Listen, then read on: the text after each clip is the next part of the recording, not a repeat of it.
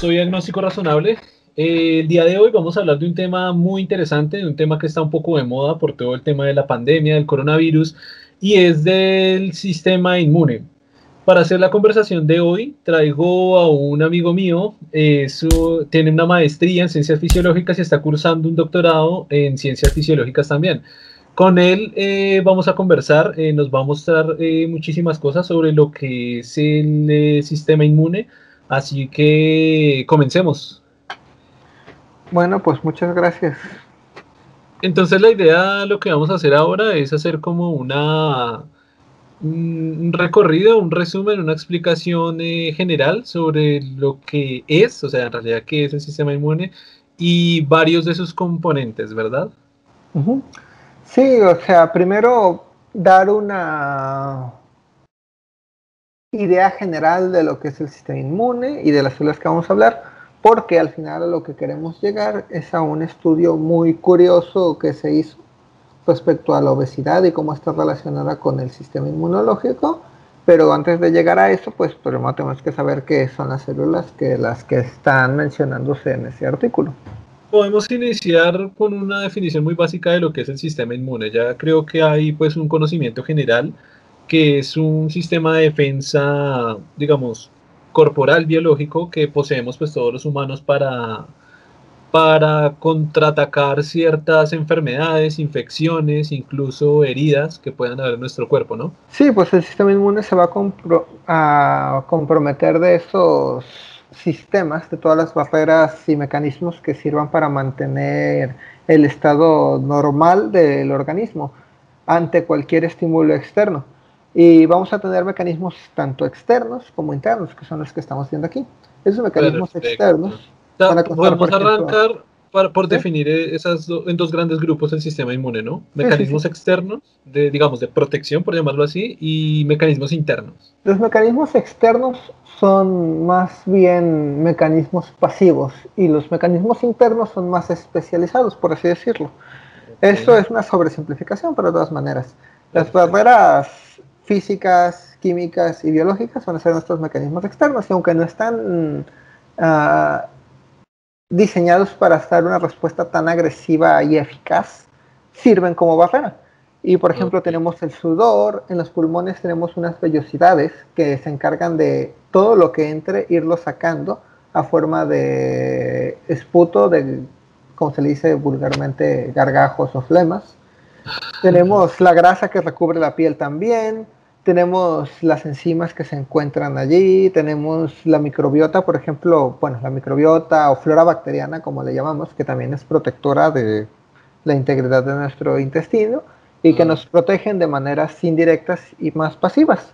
Y también tenemos los mecanismos internos, que esos ya van a estar más especializados y se van a comprometer de las células que ya todos conocen, que son los glóbulos blancos, que también se llaman leucocitos, y de los factores que estos van a segregar. Y entonces, partiendo de eso, sabemos que en la sangre hay glóbulos rojos, hay plaquetas y hay glóbulos blancos. Pero decir que hay glóbulos blancos es reducir demasiado nuestra visión. Realmente, dentro de glóbulos blancos caen muchas categorías de células que se van a encargar de la defensa. Y uno se preguntaría, ¿por qué hay tantas células? Es porque cada una de estas células va a cumplir una función específica dependiendo de qué sea de lo que se tiene que defender o de qué proceso esté mm, en el momento dándose en el organismo. Y entonces, tenemos, por ejemplo, entre estas células sanguíneas, todas estas que estamos viendo, los monocitos, linfocitos, neutrófilos, eosinófilos, basófilos y macrófagos. La idea más general que tiene la gente de que la célula blanca va y se come a la bacteria y la disuelve, esos serían los prácticamente los macrófagos, los monocitos y los neutrófilos, hasta cierta medida, se encargarían de hacer ese trabajo.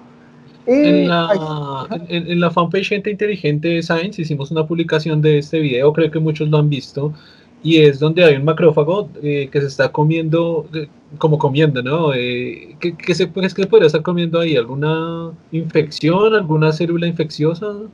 Era un microbio. Un microbio. Sí, sí, sí, sí, sí. Ok. En la edición, voy a ver si en la edición lo puedo poner acá para, para ustedes, si no tienen pues copyright o algo así. O si no, voy a dejar el link acá en la descripción para que ustedes pues lo puedan ver directamente. Y es que pasa que los macrófagos, precisamente su nombre lo dice, macro de grande y fago de comer, se encargan precisamente de eso. O sea, cada amenaza que está allí y que pueden devorar y luego eliminar, ellos lo que hacen es que tienen unas enzimas adentro tienen peroxidasas que son como el peróxido de hidrógeno y tienen la capacidad de disolver estos factores externos que nos van a hacer daño. Los demás se encargan de funciones un poco más específicas. Para dar un ejemplo nada más, sin meterme mucho, los eosinófilos, por ejemplo, se encargan de combatir las infecciones parasitarias. ok, es decir, cada uno está especializado en combatir algún tipo de infección, ¿sí? Sí, sí, sí. Y la cosa es que estos procesos no siempre están aislados, sino que algunos se complementan a otros. Y ahorita vamos a ver, por ejemplo, eso que hablamos de que... ¿ah? Me, queda una, duda en, la diapositiva anterior.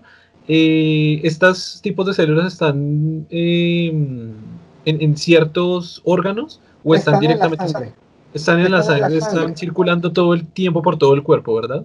Están en la sangre, pero están en cierta proporción. Cuando uno le hacen un análisis de la sangre y hacen una biometría hemática, eh, cuando le hacen de, se ve lo de, de, los leucocitos, ahí puede darse un desglose que te diga tienes tantos eosinófilos, bastófilos, neutrófilos, bandas, macrófagos, monocitos, linfocitos, etc. Y en la medicina eso a veces sirve para poder guiarte hacia qué es lo que está provocando la inflamación, el cuadro inflamatorio, la fiebre o lo que sea que esté, por lo que estés haciendo la biometría hemática. Entonces, por ejemplo, si en una biometría hemática tuvieras un número alto de eosinófilos, ahí podría, o sea, en presencia de parásitos sabes que van a estar allí. Cuando generalmente en un individuo normal es una proporción muy, muy, muy baja. Y es hasta que hay una infección que alguno de estos grupos se va a reclutar para que haga su función. Ok. Entonces, vamos a tener también a grandes rasgos dentro de las células dos tipos de inmunidad. Una que va a ser inmediata y que se llama innata, y otra que va a ser en el tiempo, que va a, ser, va a tardar más tiempo, pero que es luego más efectiva, que se llama inmunidad adaptativa, y que es la base de muchas de las vacunas y inmunizaciones que tenemos. Oh. La inmunidad innata es relativamente simple, es lo que ya hablábamos, el video que mencionabas de que hay un microorganismo, los macrófagos lo detectan, van, se lo comen, entre comillas, y el macrófago lo que puede hacer después es presentar a una célula, activarse con una célula, puede darse activación de más macrófagos para que ahora más células se recluten hacia ese sitio donde está pasando algo malo y esas sustancias que van a liberar van a atraer a más macrófagos para que empiecen a hacer su función y van a provocar inflamación localizada, en este caso. Que bueno, tú sabes lo que es la inflamación. La inflamación va a comprender varias cosas, pero ah. todas esas cosas van a estar dirigidas, para empezar, los que la provocan son los glóbulos blancos. Van a segregar sustancias que van a promoverla. ¿Por qué la promueven? Porque la inflamación, el aumento de temperatura, la dilatación de los vasos, que es por eso que luego se hincha y se pone rojo, todo esto va a facilitarles a los leucocitos, a los glóbulos blancos, hacer su trabajo. Entonces ellos tratan de mantener este estado, por ejemplo, por eso cuando te enfermas luego empiezas con fiebre, porque necesitan tener este estado de inflamación para poder hacer su trabajo de la manera más eficiente. Entonces a ellos les conviene mantenerlo mientras se está desarrollando la infección, ya que la infección termina, todo vuelve a la normalidad, se quita el proceso inflamatorio y vuelves pues a la relativa normalidad. O sea, básicamente es dilatación de vasos sanguíneos. Es una recopilación de varias cosas, pero pues lo más em, importante es aumento de temperatura y la dilatación de vasos sanguíneos. Y esta dilatación de los vasos sanguíneos nos va a ayudar porque aquí como estamos viendo en la imagen, los glóbulos blancos que tenemos circulando en nuestra sangre necesitan ir al lugar donde está ocurriendo, pues lo que sea que está ocurriendo. Para poder salir de los vasos sanguíneos, entre más dilatados estén, más porosos son. Por lo tanto, les es más fácil extravasarse, se llama eso. O sea, salir del vaso sanguíneo claro, hacia donde vaya. Salir y entrar, supongo. Ah, ah, hay, algo también muy interesante que de pronto quizás muchas personas no lo sepan y es la fiebre, ¿no? La fiebre también es un mecanismo que tiene el propio cuerpo para aumentar la temperatura y que algunos, eh, supongo que unos microorganismos, ya usted me, corregirá, eh, no puedan aguantar ciertas temperaturas y por esa razón pues puedan eliminarse pues por efecto de calor corporal, ¿verdad? Parte de lo que más le conviene al aumento de la temperatura es a la aceleración del metabolismo de las células. Ah, Tú sabes que, por ejemplo, cuando todo está más frío, todo en la biología se desarrolla más lentamente. Y entre más caliente está, más rápido se da todo esto. Entonces. Quieren acelerar el metabolismo de sí mismas para ser más eficientes en su trabajo también. La, pregunta que me surge ahí es exactamente qué es lo que hace subir la temperatura. Me parece interesante, ¿no? Para, para el tema. ¿Qué, ¿Qué, qué, exactamente es lo que hace subir la temperatura a nivel de todo el cuerpo? Que si miramos el tamaño de una célula, pues es microscópica y al final es la totalidad del cuerpo lo que, lo que lo calienta, ¿no? Son unas sustancias que, bueno, aquí como estamos viendo, se van a estar liberando ciertas sustancias. Parte de esas sustancias son las responsables, pero principalmente lo que te va a causar la inflamación y lo que va a estar ayudando al proceso inflamatorio son las prostaglandinas, que es una molécula bastante especial. Las prostaglandinas van a ser responsables también del dolor y van a ser responsables de la fiebre. Hay muchos tipos de prostaglandinas y estas lo que hacen es que van a llegar al cerebro, van a hacer lo suyo en los centros de regulación de la temperatura para que entonces el cuerpo aumente su temperatura. En el eh, cerebro. Sí, es un poco complicado porque esto es más químico y, ah. o sea, por eso no quería meter mucho eso, pero mira, pero, por encima, digamos. No, pero mira, te voy, a, te voy, a decir algo de, de, eso. El paracetamol, tú sabes que el acetaminofén, tú sabes que se usa para el dolor pero también se usa para bajar la fiebre. Sí, claro. Y eso es porque ambas son prostaglandinas y lo que hace el paracetamol es inhibir la acción de estas. En el cerebro. Mm, sí, el paracetamol en particular sí. Los otros son un poco más inespecíficos, los demás antiinflamatorios. Por eso el paracetamol es el que mejor actividad tiene para bajar la fiebre porque actúa con mayor eficacia en los centros regulatorios del cerebro y eso ayuda a que baje la temperatura. Pero es la misma sustancia, son diferentes caras de la misma sustancia, pero o sea, es la misma familia. Lo que te va a provocar tanto el dolor como la inflamación y la fiebre. Dejando ya un poquito eso de lado. Un poco el tema al lado, ajá. Eh, vamos a hablar ahora de la inmunidad adaptativa, ¿sí? Sí, sí. Usted estaba comentando antes que tenía esto que ver algo con, por ejemplo, no sé si se puede llevar un poco a colación con el tema del coronavirus o con el tema de la vacuna del coronavirus. Eh, eh, tiene que ver por esta parte de la inmunidad adaptativa, ¿verdad? Ahorita las vacunas que se están manejando no todas funcionan de la misma manera, cada una tiene su mecanismo, cada una tiene su funcionamiento. Entonces, o sea, si bien sí hay vacunas que funcionan con virus debilitados para que el sistema los reconozca, y funcione como las vacunas antiguas, realmente ahorita lo que se está persiguiendo mucho son las vacunas de ARN mensajero, que ya ese es completamente otro animal diferente. Entonces, ahorita, para no meterme mucho en eso, si quieres, algún otro día podríamos ver o poner. Vamos a hacer otro video que sería muy interesante, especificando solo. De lo de las vacunas. Pues, qué, significa la parte, digamos, del, del, del, RNA y ese tipo de vacunas? Sí, eso también. Ok, por hoy, por hoy continuemos en, el tema. De, eso que mencionabas de lo de las vacunas, pues sí, es la inmunidad adaptativa la que te va a dar inmunidad a largo plazo. ¿Y por qué pasa esto? Ya que el macrófago hace su función de comerse a la bacteria, realmente no consume toda ella, sino que hay algunos pedazos que deja de ella.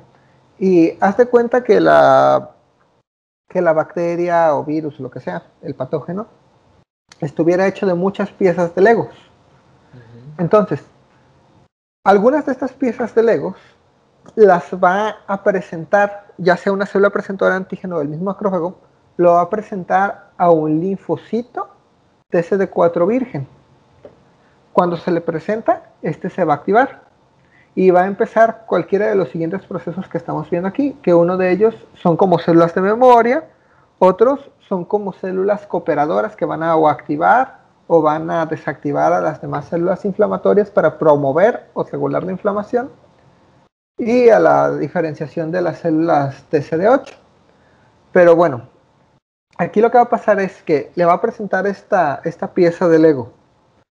Y entonces lo que va a hacer el linfocito TCD4 de memoria es que va a producirse mm, una molécula que embone con esto. Después de esto, estas células van a empezar a multiplicarse y van a quedar como células de memoria. Y la siguiente vez que haya una infección de ese tipo de patógenos, estas células rápidamente van a activar la misma respuesta que se activó cuando estuvieron expuestas por primera vez a esa pieza del ego, o sea, a ese virus. Su manera de guardar memoria es con esa pieza de lo que llegó a invadir el cuerpo. Y es por eso que... Esta parte de las eh, linfocitos TSD4, eh, digamos aquí para comentar a la gente es como eh, queremos que quede como bien claro porque así como nos decía José antes, eh, él quiere mostrarnos una investigación posterior que está relacionada con la obesidad y tiene muchísimo que ver con este, con este linfocito, ¿verdad? y, con la memoria, con, este tipo de memoria que, nos está explicando ahora. Sí, estas células siempre van a, bueno, depende de cómo se activen, pero van a tener, las células de memoria al menos, van a tener una parte de este patógeno. Es por eso que en las vacunas de antes, o sea, lo que hacía era debilitarse al patógeno, se usaba como vacuna y este patógeno debilitado pues fácilmente podía ser eliminado por el sistema inmune de la reinmunidad innata y que fácilmente entonces ya se presentara a los linfocitos TCD4 y estos lo almacenaran en su memoria para que cuando ya viniera ahora sí el virus o bacteria de verdad estas células ya estuvieran preparadas para dar una respuesta rápida y eficaz. Entonces, al principio, básicamente usar un cebo para que sirviera como ensayo, para que prepararan la respuesta y, ah, este es el plan a seguir si llega a invadir esto. Y ya cuando ahora sí sea la batalla de verdad, estas células sepan exactamente lo que tienen que hacer y lo hagan. Y entonces rápidamente se neutralice. No todas las células TCD4 van a ser células de memoria. A esos linfocitos también se les llama T-helper. Y se les llama helper porque parte de sus funciones es cooperar para activar o desactivar a otras células inmunes. Aquí estamos viendo uno de los ejemplos que dice activación de macrófagos. Entonces, simple y sencillamente lo que van a estar haciendo en este caso es de que empieza la respuesta inflamatoria, se van a activar los linfocitos TCD4 y estos linfocitos TCD4 lo que van a hacer va a ser potenciarla, potenciar la respuesta inflamatoria para que prospere la respuesta inflamatoria, que se recluten más macrófagos y que todo continúe, o sea, mantener el status quo de la respuesta inflamatoria y se pueda combatir de esta manera la amenaza. Ahora, hablaba de los linfocitos vírgenes. Los linfocitos vírgenes son linfocitos T que no van a estar activos, están sin hacer absolutamente nada y hasta que no se expongan ante un estímulo determinado, no se van a diferenciar. Y hay muchas subclases, aquí estamos viendo seis de ellas, por ejemplo. En grandes rasgos podemos clasificarlas como efectoras y reguladoras. ¿Por qué? Las efectoras se van a encargar de potenciar la respuesta inflamatoria y las reguladoras se van a encargar de disminuirla para de esta manera mantener un equilibrio entre que la respuesta inflamatoria no sea exagerada, como se da, por ejemplo, una respuesta exagerada en el caso de las alergias, y que la respuesta pues sea eficaz, que tampoco nada más esté sin hacer nada, sino que sea, o sea, que sea eficaz cuando se necesita y en cuanto se acabe, se suprima esa respuesta. Entonces, aquí estamos viendo diversas clases. Cada una de estas clases, a pesar de que las podemos agrupar en estos grandes grupos, tiene una función específica. Y el linfocito virgen va a convertirse en una de ellas dependiendo de a qué sustancia se exponga, depende de qué esté pasando en el contexto del cuerpo en ese momento. Después de eso se va a transformar en una de estas y al transformarse va a empezar a segregar sus propias sustancias para ya sea activar o regular las demás células. Eh, una pregunta, vemos que hay dos tipos de célula, de, estos eh, linfocitos vírgenes, ¿sí? Sí. Eh, hay uno que se puede convertir en cinco tipos, dependiendo de la, del ataque, por así decirlo, que hay en el cuerpo, y porque hay uno independiente, es decir, e-, ese tipo de linfocito virgen únicamente se puede convertir en uno, ¿sí? Es porque es un tipo especial que actúa de contacto. La célula tiene muchas maneras de comunicarse. Una célula puede comunicarse haciendo contacto directo con otras células y tiene, igual lo que te decía, piezas de Lego.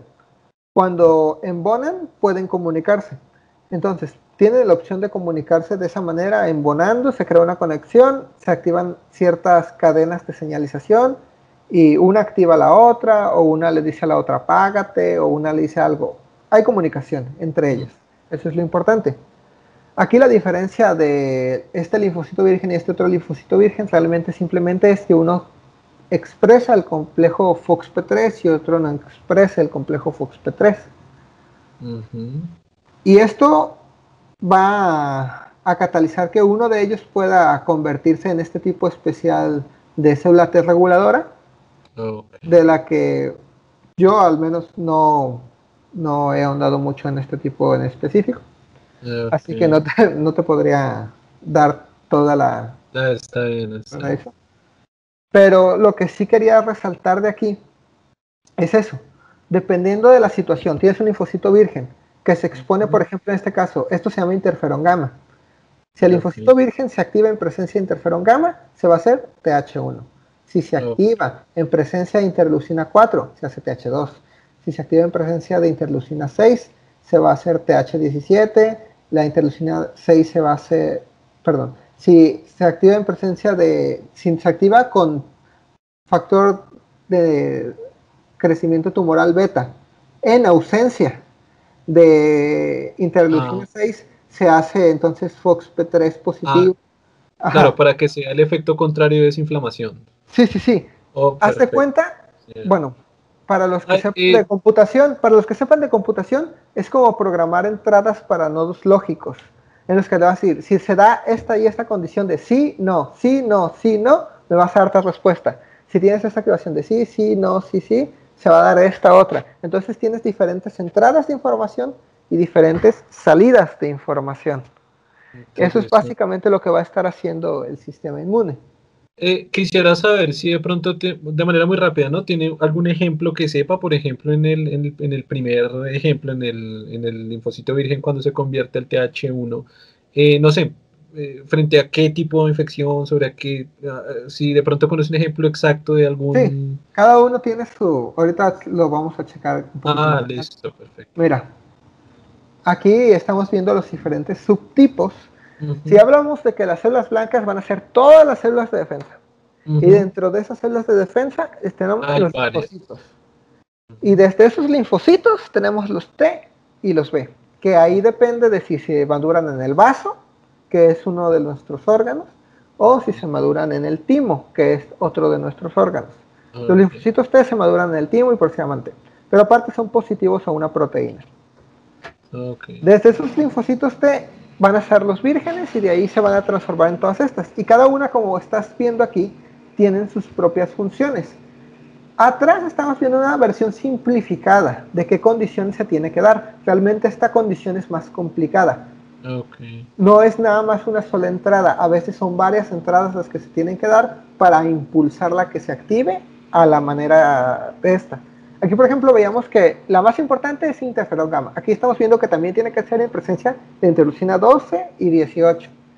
Ya con eso vas a convertir a tu linfocito inactivo y virgen a una célula TH1. ¿Que ¿Qué va a hacer esa ah. célula TH1? Va a segregar sus propias sustancias que se van a encargar de la inmunidad mediada por células. Se van a encargar de activar a los macrófagos y de propiciar la inflamación. Entonces, activamos por esta otra vía, tenemos células TFH, van a secretar sus propias sustancias y van a ayudar a las células B en los centros germinales. Activación por interleucina 4, tenemos las TH2, van a secretar sus propias sustancias, respuestas alérgicas y antielemitos las otras tienen inflamación y las otras se van a encargar de la regulación. Entonces fíjate cómo cada una de estas se llaman cooperadoras porque por sí mismas realmente no tienen acción directa, pero ayudan a amplificar, ayudan a las demás células, por eso son células cooperadoras, se les llama, porque van a ayudar a mantener todas estas, activar, a desactivar, a regular. Por eso son importantes, porque ellos son las que van a llevar la logística de qué es lo que se tiene que estar haciendo en ese momento. El macrófago lo único que le importa es estar comiendo y presentar antígeno y ese tipo de cosas. Pero los que les van a amplificar y van a ayudar a, coordinar esta especie de respuesta o a regularla, van a ser las células T cooperadoras, las células TCD4. Por eso estas células son importantes. Ellas van a cambiar el ambiente en el que estén todas las demás células porque van a empezar a secretar esas sustancias. Y aquí ponía un ejemplo que, o sea, la célula TCD4 virgen es como una fábrica que nadie está usando dependiendo de qué jefe, qué gerente llegue, va a convertir a esa fábrica a lo que él quiera, a una fábrica de autos, una fábrica de juguetes, a una fábrica de ropa, a lo que necesite ese, ese gerente. Entonces, con diferentes sustancias tienes diferentes fábricas que a fin de cuentas las células lo que son son fábricas para diversas sustancias químicas de comunicación.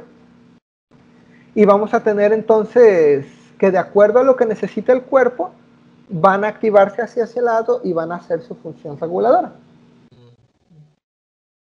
Entonces, ah, incluso entre los macrófagos, esta relación no es tan simple. Eso que te decía de que ah, el macrófago nada más come, es una verdad a medias. Los macrófagos clásicos, los macrófagos en la inflamación, lo que hacen es eso.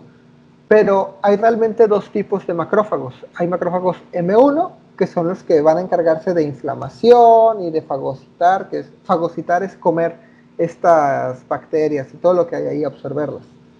Y los macrófagos M2, que lo que hacen es regular la respuesta inflamatoria también, o sea, disminuirla.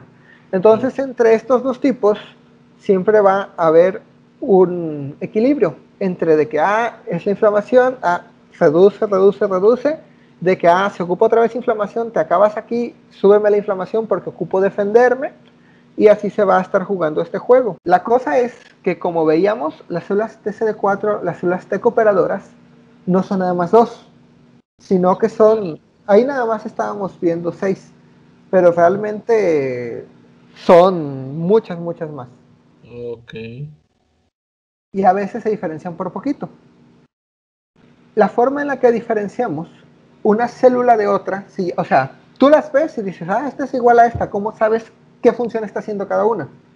Eso es porque dependiendo de qué función estén haciendo, van a expresar, esto que vemos aquí en este diagrama de aquí, son proteínas. Estas proteínas que van a estar en el exterior de la célula se llaman proteínas de membrana. Y estas sustancias las van a estar secretando, las van a estar excretando las células para que estén ahí y activen a las demás y hagan su función.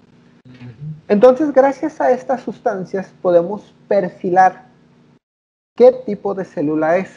Entonces, sabemos, por ejemplo, que las células TH1 van a tener eh, tales, tales proteínas de membrana y van a estar segregando tales sustancias y van a ser diferentes a las TH2 porque eh, las TH2 tienen sus propias proteínas y segregan sus propias sustancias y así diferenciamos a todas de cada una de ellas pero por eso es que es una familia tan grande. Me gustaría saber, pero es que creo que es ahondar demasiado. Me gustaría saber, por ejemplo, eh, estos eh, C163, C206, C209, supongo que son los identificadores que ellos tienen para, para, para, reconocer el tipo de infección y todo esto, ¿no? Que supongo que es de una forma proteica o algo así, reconocimiento de proteínas o algo así. Cada una de esas es una proteína diferente que tiene una función diferente. De hecho, más adelante bueno. Ah, sí, lo vemos. Aquí, ah, perfecto. Aquí lo vamos a ver. Ah, perfecto. Ese es otro ejemplo de cómo van a estar fungiendo las células TCD4. Ya un poco más gráfico, lo que van a hacer las TH1, que va a ser la activación, las TH2 y 1, que van a ayudar a las células beta, las TH17, que van a activar a los fibroblastos, y así cada una va a desarrollar una función específica para lo que se esté necesitando en ese momento. Eh, por ejemplo, eh, esta primera, esta que hice la cito, citotoxic killer T cells, que son las de killer, supongo yo, son las mismas, ¿no? Ese son otro tipo. Eh, bueno, antes de. Bueno, hace la pregunta, está bien. no, simplemente quisiera como que especificara ese, ese, primer, ese primer gráfico. lo que vemos ahí es una célula que está infectada de algún virus, ¿no? Sí. Esta, esta bueno, estas eh, T-cells o las células T, eh, lo que hace es directamente entrar a, atacar ese virus, ¿no? O, esas células. ¿sí? hazte cuenta que estas células lo que hacen es, pues, mm, interactuar con la célula infectada y lo que van a hacer es activar una secuencia para que se autodestruyan estas células, para que se mueran estas células. Y entonces se elimine la célula que ya está infectada con el virus. Esta, a pesar de que es una célula T, es una TCD8, que así como veíamos que hay muchos tipos de proteína, estos dos grandes grupos son por esta proteína. Uno tiene la proteína CD8 y otro tiene la CD4.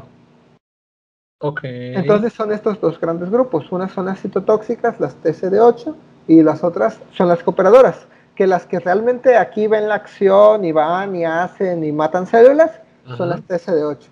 Las otras son más como de soporte para ayudar a las demás. pero en, el gráfico veo que hay una flecha hacia abajo. Esa, esa no lo entiendo muy bien lo que, lo que está mostrando ahí. Eh, eh, el, el, mismo, el, primer gráfico, ¿no? La parte izquierda, el primero que hay, hay una flecha hacia abajo, que ya en, la parte de abajo dice de nuevo CTL y dice apoptotic cell. Supongo que es un proceso de apoptosis hacia la célula, que es lo que usted nos estaba explicando, ¿sí? Que es hacer que la célula se ah, autodestruya. Sí, sí, sí, es la consecuencia. Este es el ah, antes y este es el después. O sea, este es el fin de lo que hacen. O sea, digamos, el, proceso por el cual el proceso por el cual hace que la célula se destruya es lo que se llama la apoptosis, ¿sí? ¿Sí, ¿Es correcto? Sí. El proceso de autodestrucción de las células es la apoptosis y esto lo hacen las células para limitar el daño. Lo que pasa es que una célula dentro de sí tiene muchas sustancias. Parte de estas sustancias son también sustancias inflamatorias o sustancias que pueden hacer daño al mismo cuerpo. Entonces, para limitar este daño, lo que hacen es autodestruirlas, pero de manera ordenada. La apoptosis es muerte, pero de manera ordenada.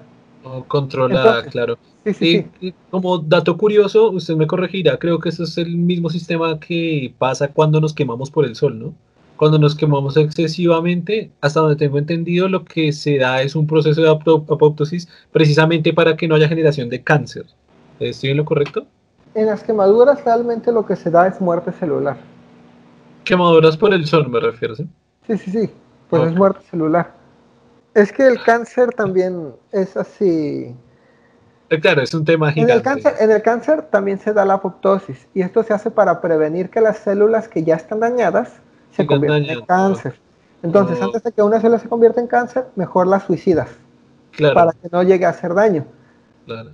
Es otro proceso que también podríamos ahondar otro día. podemos hacer otro video sobre cáncer. La apoptosis es que, que de hecho sería muy interesante. La apoptosis es interesante porque al a pesar de que está matando, lo está matando de la manera en la que hay mínimos daños. Claro. Entonces, esto que viste de célula apoptótica hace cuenta que cuando se da la señal de autodestrucción, al final esta célula termina...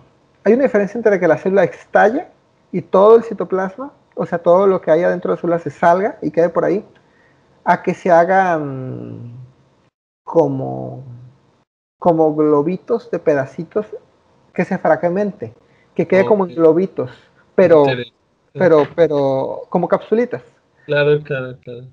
Y al final de todo este proceso, quien se encarga de quitar toda esa, todas esas células ya mm, destruidas, encapsuladas, ah, dispersas, son los macrófagos.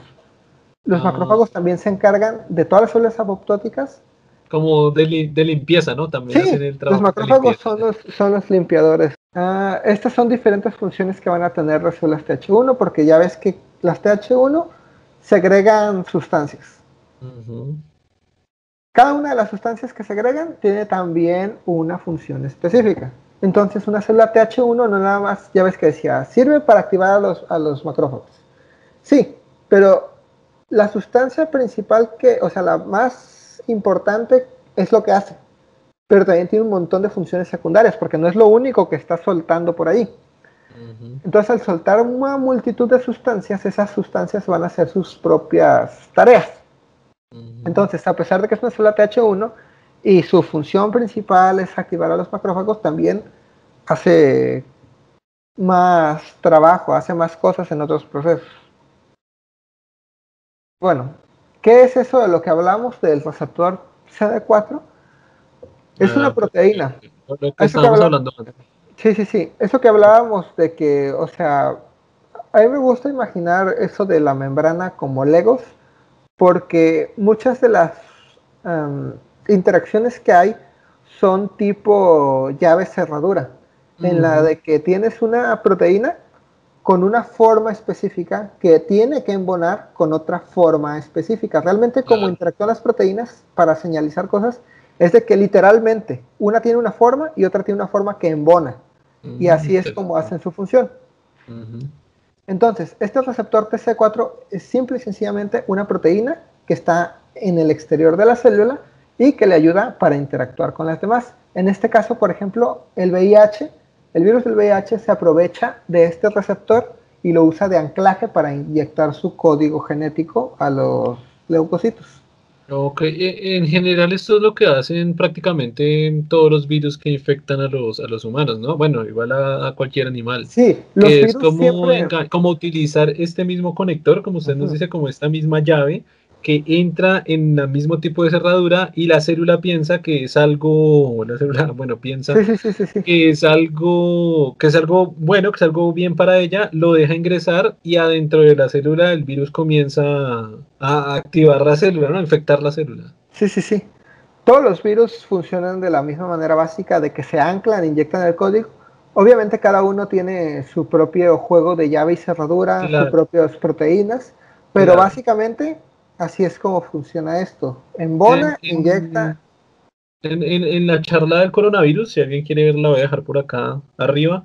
Eh, hablamos de, exactamente cómo el coronavirus infecta a una célula, por si alguien quiere de pronto ver e, esa parte.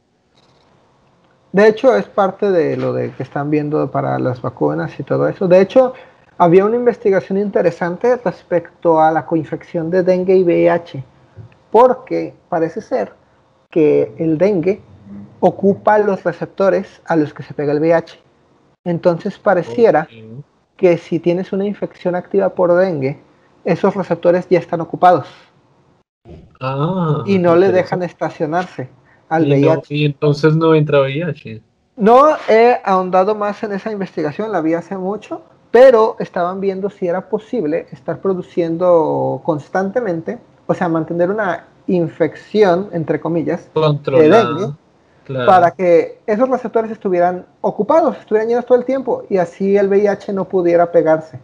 Súper interesante. Si, si pudiera dejarnos el link para también dejarlo acá en la descripción. Pues si quieres también lo... ya después... Lo podemos hablar en otro video. Acá tenemos material para hacer 20 videos más. Esto, así como estabas viendo, es la versión simplificada. Esta es la manera real de cómo van a estar las células presentadoras y las células T cooperadoras, cómo van a estar haciendo su interacción. acá, lo que estamos viendo es como tal la, infección, la infección no, esto, No es, esto no es un virus, esto es una célula interactuando con la otra. O sea, ya es que te decía que a veces las células actúan por contacto. Ah, claro. Cuando actúan por contacto no lo hacen en un solo receptor, sino que lo hacen en varios receptores de anclaje. Ah, y hazte cuenta que lo que pasa es de que al embonar, esto que te decía llave cerradura es porque causan un cambio acá, adentro de la célula. A nivel bioquímico, supongo. Fíjate, físicamente. Hace cuenta que la mitad de la proteína está afuera y la mitad de la proteína está dentro. Entonces, al pegarse acá, produce un cambio físico acá abajo. Al producirse un cambio físico dentro, se inicia una cascada de señalización dentro de la célula que es por eso que a un estímulo externo puede afectar adentro, porque los receptores como están metidos mitad adentro y mitad afuera, permiten estas interacciones. En un diplomado que hice recientemente en neurobiología lo vi como parte de los eh, puentes de hidrógeno, puentes de nitrógeno. ¿Es algo parecido, similar a esto? Son interacciones de aminoácidos. Claro. Es que las proteínas están formadas ya pues de una cadena larga de aminoácidos y esos aminoácidos hacen formas tridimensionales. Y esas formas tridimensionales encajan por los enlaces que hacen aminoácidos cargados positivamente con otros negativamente. Al pegarse cambian la estructura física de la proteína. Al cambiarse abajo causan otra reacción en cadena y así. Eso también tendría que profundizar mucho, pero es un tema bastante, no está complejo realmente. Es, es, es, literalmente un mecanismo así biológico. O sea, un mecanismo mecánico me refiero, pero biológico.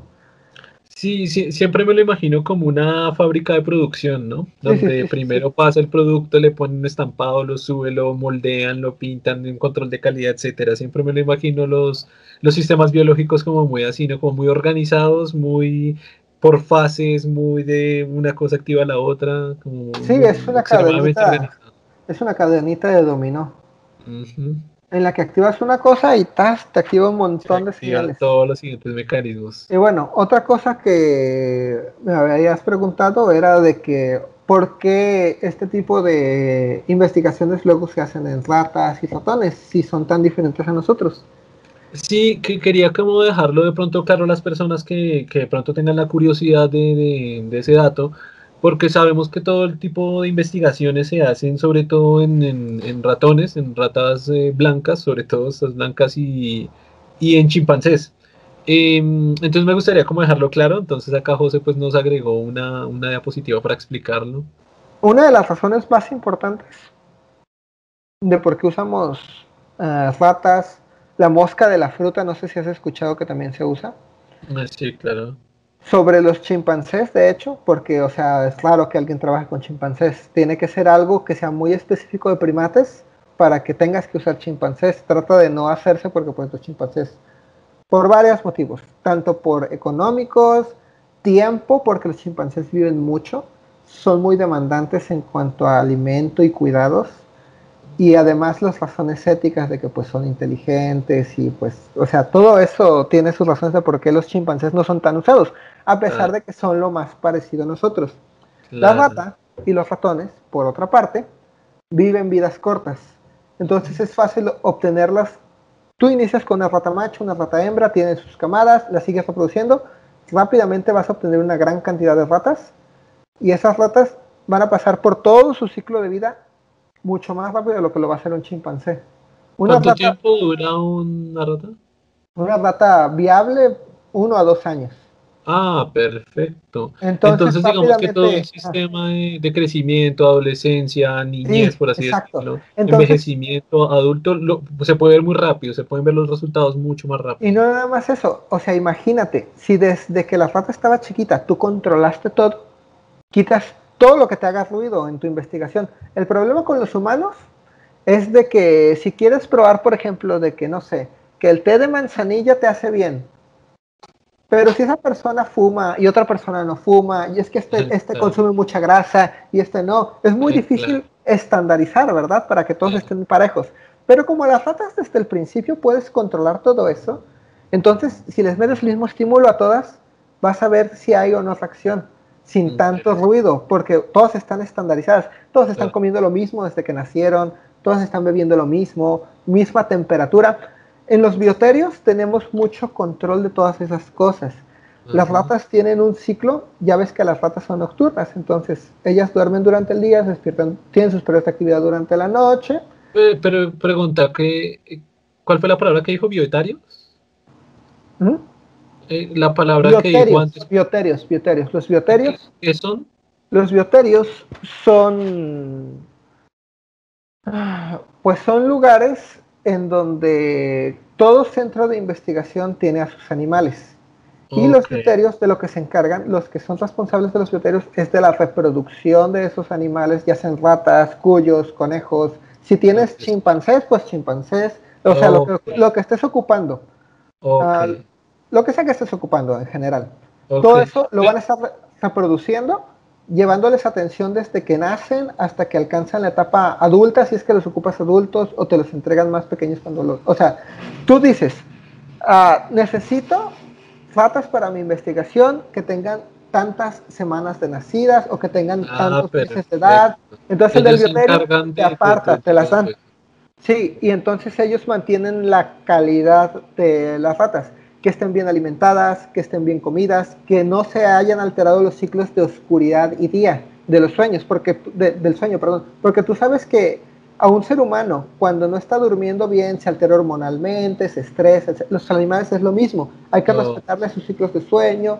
De hecho, está tan controlado que en algunos bioterios no te dejan, o sea, más que el que está de encargado puede estar atendiendo, porque las ratas son muy sensibles incluso con los olores y los olores pueden hacerlas a sentirse nerviosas. Entonces todo eso está muy controlado. Si ocupas algo, ellos te lo sacan y ya así, ya a partir de ahí ya es tu responsabilidad que esa rata ya esté bien cuidada, bien comida y esté limpia. Pero en los bioterios se encargan de tenerlas allí, de la reproducción, del crecimiento y todo eso, de animales. Y que todo sea con oh. un trato ético y en las mejores condiciones. Pero se regula todo lo que te puedas imaginar, incluso la temperatura está, tiene que estar fija para que no haya... Vemos en este momento que ustedes están en, el laboratorio, ¿no? En su laboratorio donde está pues, manejando diversas investigaciones. ¿Allí tienen esto? ¿Allí tienen ese...? En mi institución sí, tenemos un bioterio. En el laboratorio que yo estoy, pues es un laboratorio de neuroendocrinología.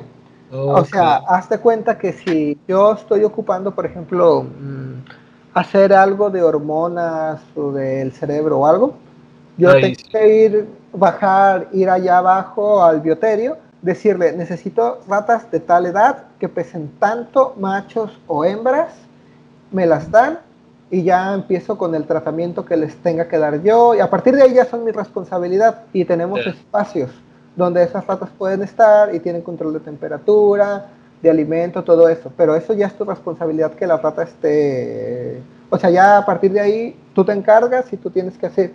Y ya para los laboratorios, nada más te las traes ya que quieras medir algo, que quieras hacerles alguna prueba, que quieras, pues no sé, que quieras medir algo, ya te las traes a los laboratorios, pero los animales no están aquí, sino que tienen sus propios espacios que están controlados en temperatura, ciclos de oscuridad y día y todo eso. Ok, genial, interesante. Ah, ah y la eh, cosa, bueno, ¿sí? Eh, no, nada, eh, no, bueno, ¿qué quería decir antes de...? Ah, la cosa de las ratas también es de que a pesar de que son tan distintas a nosotros, muchos de los procesos biológicos que nosotros tenemos se respetan en las ratas. Es decir, las ratas también tienen todas estas líneas celulares, también tienen los mismos tipos de respuesta, las mismas secreción de sustancias, todo eso es igual a lo de nosotros. Hay algunas cosas que no se pueden trasladar de ratas a humanos, pero en la mayoría de las cosas es posible hacer la, la, la, relación de rata a que si está pasando en la rata, está pasando en el humano. A menos de que sea algo muy específico y sepas que no funciona para la rata, entonces ahí ya tienes que usar horas y primates o algo que se asemeje más. Pero es por eso que podemos usar las ratas, porque tienen los mismos órganos, tienen hígado, tienen páncreas, estómago, intestino, o sea, todos los órganos los tienen Claro, una, una de las características que pienso yo que son más eh, comunes, que de pronto la gente más conoce, es esta compatibilidad o igualdad genética que compartimos y que tenemos, ¿no? es decir, acá en la imagen podemos ver que la cantidad de similitud genética que existe entre las ratas y los seres humanos es de un 92% y tenemos que, mm, de pronto, pues ya lo sabemos, que la estructura genética o lo que somos prácticamente a nivel biológico y en muchos otros niveles, pues en realidad está conformado y estructurado por, la genética, ¿no? Por, como tal, por el ADN. Entonces es interesante también ver cómo hay otros eh, seres, por ejemplo, una, planta, ¿no? Eh, que comparte 18% de nuestro ADN, que si lo pensamos es, es, bastante, es bastante porcentaje del ADN que compartimos pues con una simple planta, ¿no? Entonces es como interesante esa, esa parte. Ah, nada más, algo que quiero arreglar, porque puede que mucha gente no lo sepa, pero creo que sí es importante. Toda investigación de producto farmacológico, tratamiento lo que sea, sigue generalmente tres fases. Que una siempre es un estudio pues en ratas, luego es uno en primates generalmente y luego ya saltan a humanos. Y generalmente todos los productos tienen que pasar, bueno, farmacológicos y todo ese tipo de cosas, tratamientos, tienen que pasar por esas tres fases. Ya cuando entras en fase 3 ya es la experimentación en humanos y ya es cuando el producto empieza a salir de que alguna empresa farmacéutica dice, ah, empieza a reclutar gente y de que, ah, no te interesa probar tal pastilla que para pérdida de peso y cosas así. Y ese tipo de cosas, porque ya lo que ocupan es, ahora, ya demostraste que funciona en ratas, ok, ahora en algo más similar a nosotros, ah, ok, funciona, ahora sí en humanos, para tener esta seguridad. Entonces es por eso que todavía es necesario que usemos animales, para garantizar la seguridad de todo esto. O sea, desgraciadamente todavía tenemos que hacerlo de esta manera por controles de seguridad. Ok, no sé, ahora que, toca el tema me, me surge una pregunta. ¿Es posible hacerlo sin animales o es posible en el futuro con otro tipo de tecnología hacerlo sin usar animales? A menos, mira, te voy a decir así. ¿A qué te bueno, primero que nada, ¿a qué te refieres exactamente con eso? ¿Brincar directamente humanos? Eh, sí, digamos que algunas asociaciones de cuidado animal, etcétera, eh, critican mucho esto de la parte científica, ¿no? Y es el uso de animales, pues, para, para esto, porque mm, viendo esta gráfica y pues entendiendo lo que ya entendemos, es, es prácticamente obligatorio hacerlo para que a los humanos llegue de una forma muy segura. Mi pregunta ahora, nunca, me lo, nunca me lo había planteado, era si, si dejando de lado a todos los animales, hay forma de llegar directamente a los humanos que, que sea de una manera muy segura. Si de pronto con ah. alguna tecnología que no tengamos ahora, o si de pronto en el futuro, o algo, o es, imposible. mira, mira, dejando de lado la ética, o sea, podrías experimentar con humanos desde un inicio. Pero te digo, dejando la ética de lado, imaginémonos que la ética no importa, puedo experimentar con humanos Claro. Uno de los problemas es lo que te decía, un humano cuánto vive. No puedes controlar tampoco tanto, todo. Todo eso que te dije de alimentación y todo eso, vas a tener mucho sesgo. Si tienes mucho sesgo, ¿cómo sabes que tu producto está funcionando? Claro. Ese es uno de los problemas más grandes de, o sea, si empezaras con humanos, tienes un montón de ruido en tu investigación lo mejor que puedes hacer es tratar de controlar todo eso, a menos de que tuvieras humanos controladísimos en todo, que desde el que Claro, sería como tener esclavos, esclavos únicamente para la investigación, de que no hicieran ciertas cosas o tuvieran ciertos comportamientos para que mi investigación llegue al punto hay Otra, hay otra opción que está en pañales, no ni en pañales, pero puede que pase en algún punto. Ajá. Tú sabes que ya hay sistemas de simulación por computadoras. Eh, sí, claro. Eso que te decía de que a veces en el cuerpo las cosas son muy mecanísticas, de que se activa algo y activa un efecto dominó que deriva en cierto proceso, la computadora le puedes decir, cuando esto se active, se activa esto y esto y esto y esto y esto y por esta vía. Y cuando esto se activa, se va por esta y así. Imagínate que la programas para todo eso. Técnicamente podrías simular una célula para estimularla y que tenga respuesta en la simulación. El problema y lo que nos distancia de eso y que nos va a distanciar durante mucho, mucho, mucho, mucho tiempo es que no sabemos todo todavía.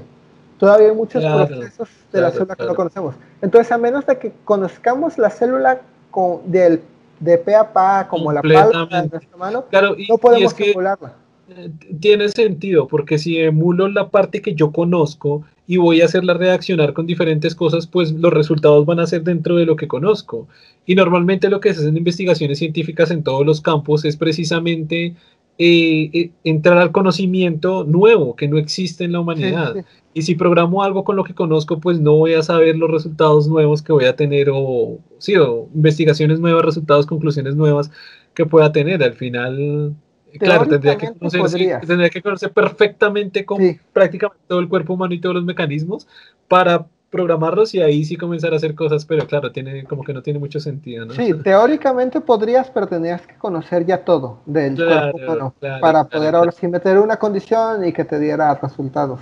Claro, claro. Pero fíjate que ya está empezando, hay algunas investigaciones en las que ya usan redes booleanas, por ejemplo, para simular sistemas por ejemplo, esto que comentaba del sistema inmune, de que encendido, apagado, o sea, regulación, activación, y de que estas sustancias hacen esto. Entonces, tú puedes hacer redes de sí, no, o, o sea, redes booleanas.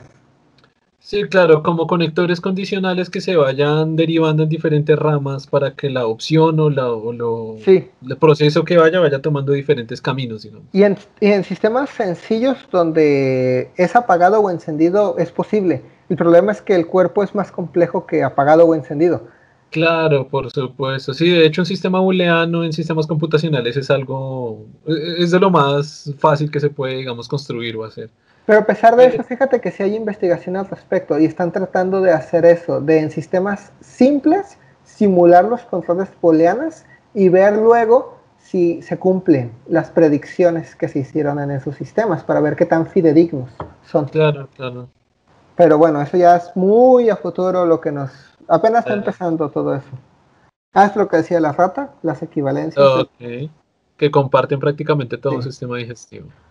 Y bueno, hasta aquí le dejamos con lo de el principio de los de sistema inmune. Ya entonces sabemos que tenemos células que nos van a defender de los agentes patógenos o virales o parásitos incluso, de células infectadas, que dentro de estas células hay muchas clases y una de esas clases son las células T.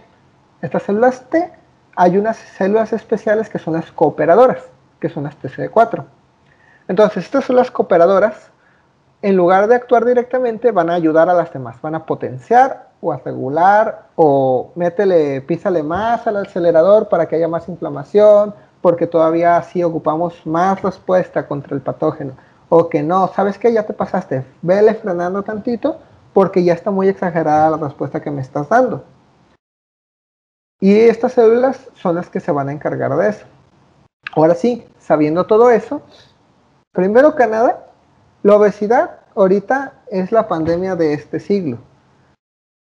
En prácticamente todo el mundo vamos a tener obesidad y en tasas alarmantes. Se ha triplicado en los últimos 50 años. Y a pesar de que afecta tanto a países de primer mundo como a países pobres, a los que les pega más fuerte es a los países con niveles socioeconómicos y educativos bajos y que tienen acceso a pues comidas altamente calóricas y por eso se han hecho todas este tipo de leyes, pero bueno, eso es otra cosa. Y bueno, ¿qué es la obesidad en sí? O sea, ¿cómo puedes decir, ah, sí, esta persona, o sea, ¿quién dijo? No, es que ya pasándole de ahí ya estás gordo. Realmente lo que se hizo fue un sistema. La obesidad simplemente es el exceso de grasa en relación al peso corporal. ¿Quién fijó este peso que todavía es sano y quién dijo, no, a partir de acá ya es enfermo? Nos basamos en muchos parámetros como médicos. El más común de todos es el índice de masa corporal, en el que sabemos que después de tanto índice de masa corporal ya empieza a haber repercusiones, ya empieza a haber enfermedades en el cuerpo de la persona que es obesa. Entonces, este es nuestro umbral en el que todavía estamos sanos y a partir de aquí ya empiezas a tener consecuencias para tus niveles de grasa.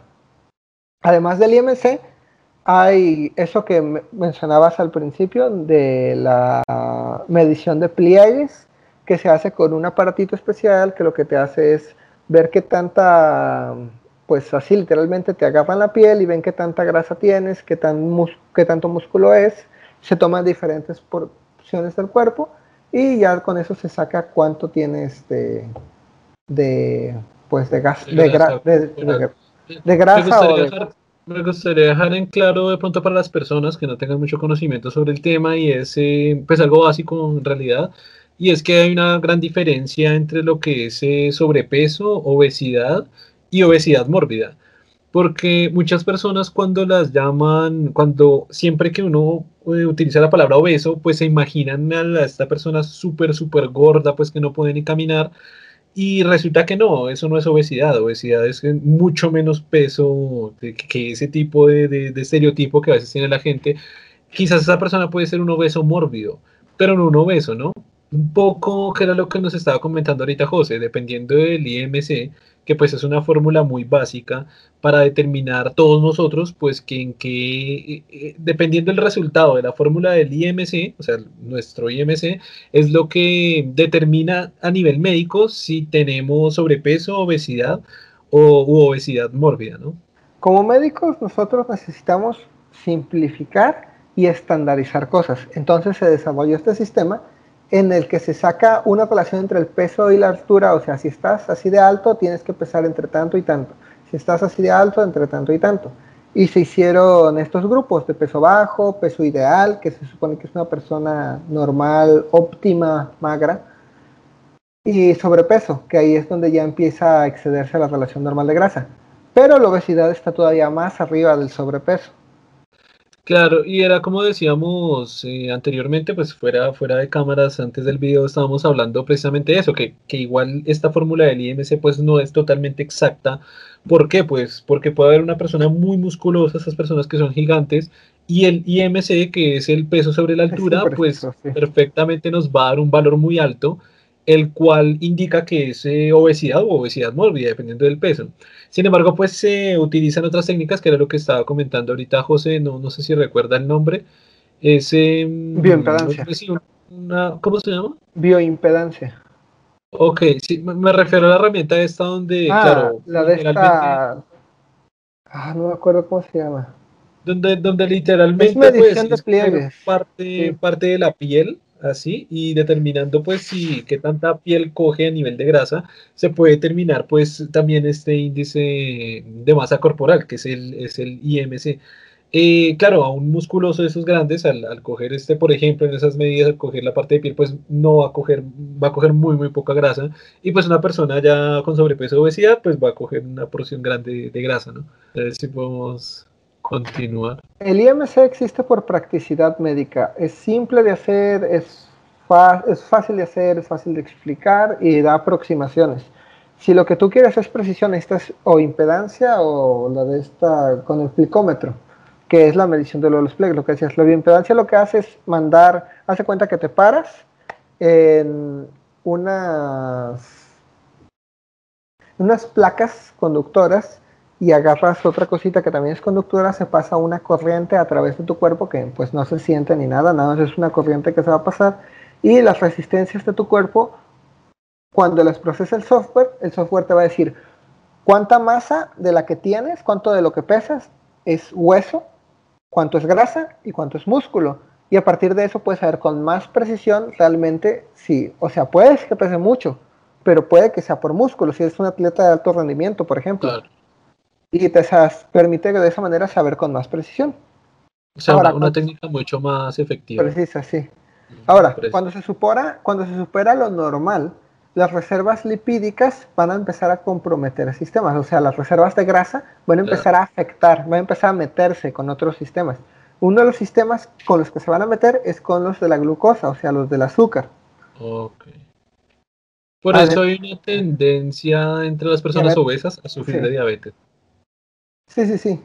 Y bueno, eso es otra cosa que todavía, bueno, hasta la correlación ahí, todavía no sabemos exactamente la, mecánica detrás de eso, porque hay un juego del huevo y la gallina con esto, que ahorita vamos a ver si lo agarramos un poquito más adelante.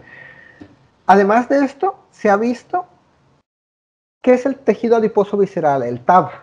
El tejido adiposo visceral es toda la grasa de la panza, eso es lo que es. Es la grasa de las vísceras. Nosotros tenemos células, realmente la grasa no es nada más grasa, no es nada más manteca. Hay una célula que se llama adipocito. Toda la grasa que entra se almacena adentro de él. El adipocito va a servir como almacén de toda esta grasa. ¿Por qué? Porque cuando hay periodos de hambruna, de que no estás comiendo y todo eso, y el cuerpo necesita ahora sí reservas de energía, empieza a comerse esa grasa, empieza a sacar esa grasa del adipocito y transformarla en energía. Entonces esa es la función del adipocito. Pero cuando los adipocitos sobrepasan cierto umbral de, pues, de ya estar llenos, cuando los sobrepasan, empiezan a secretar sustancias proinflamatorias, empiezan procesos apoptóticos incluso, empiezan muchos procesos que van a poner al cuerpo en estrés y que van a, eso ya se ha comprobado, que causan inflamación sistémica en los obesos.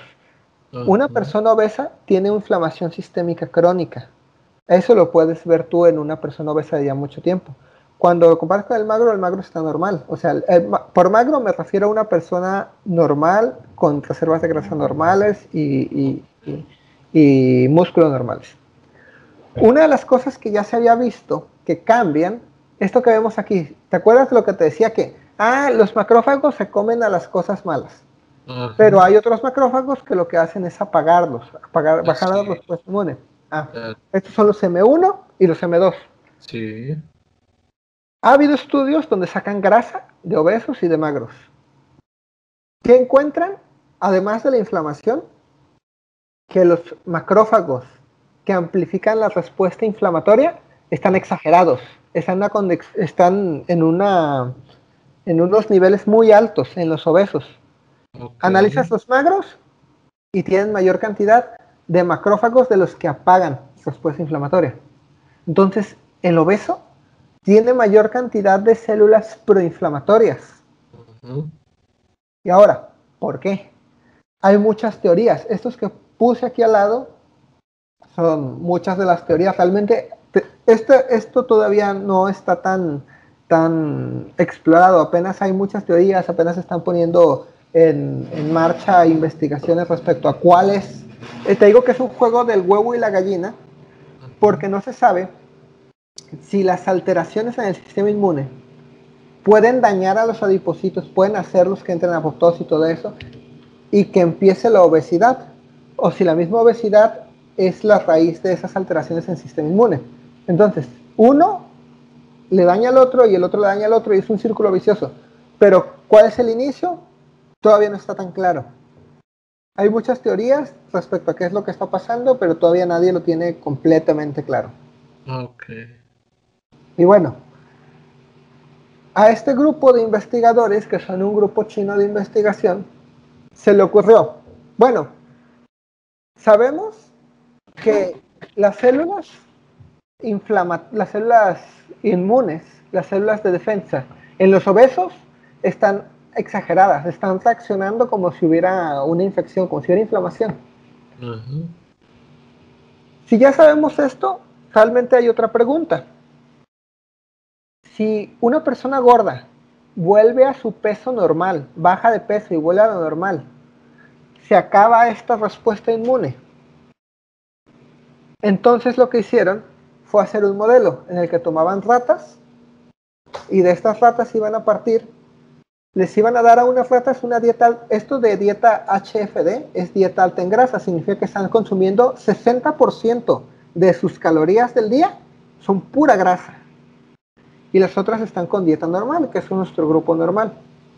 Entonces, lo que esperábamos, las ratas que estaban comiendo mucha grasa engordaron y las normales pues tuvieron su aumento de peso normal. Esto es porque estas ratas estaban relativamente jóvenes, tenían ocho semanas y a las cuatro se empezó. Entonces son ratas que todavía están creciendo, así que el aumento de peso todavía es de esperar, son ratas en crecimiento. Okay. Entonces, las ratas ya están gordas y las otras están normales. ¿Qué pasa?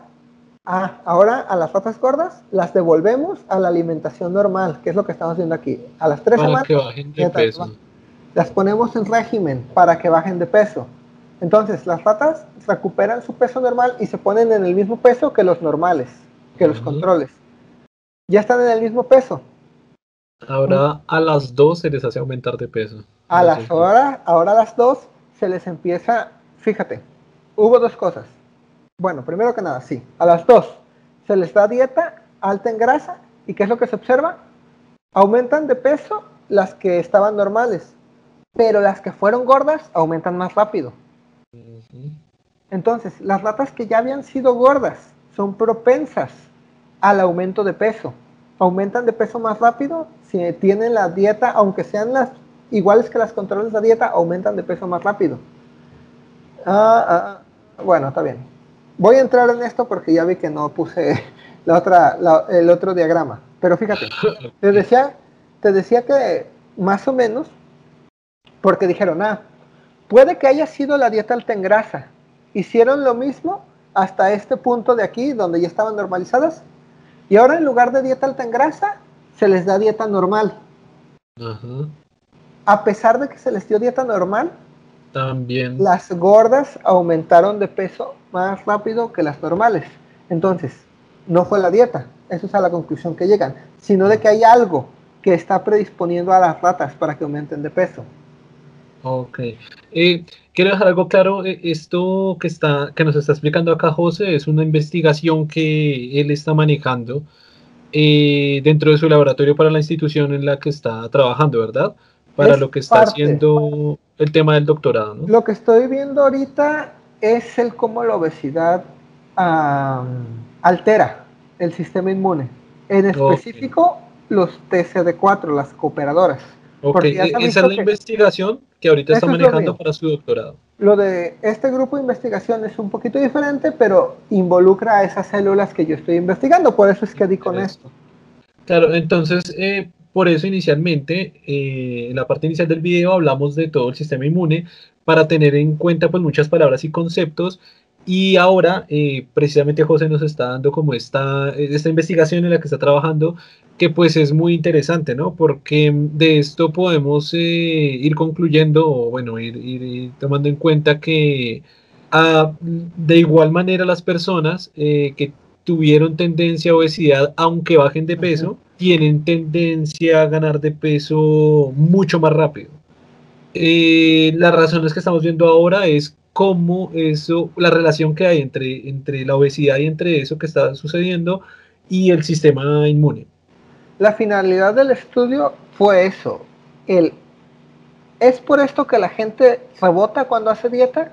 O sea, puede que esto esté contribuyendo al rebote de la dieta, puede que esto esté contribuyendo a que las personas que fueron gordas les cueste tanto mantenerse en su propio peso. Y bueno, ahorita voy a meterme un poco en crítica porque hay algo que no hicieron ellos que me gustaría que hubieran hecho, pero que no sé por qué no hicieron, si ya se estaban tomando todas las molestias. Y bueno, pero primero, así. Fíjate bien, si ya dijimos que la obesidad es el aumento de grasa, ¿qué puedes hacer tú para ver si la rata está gorda o no? Eh, el IMC, supongo yo.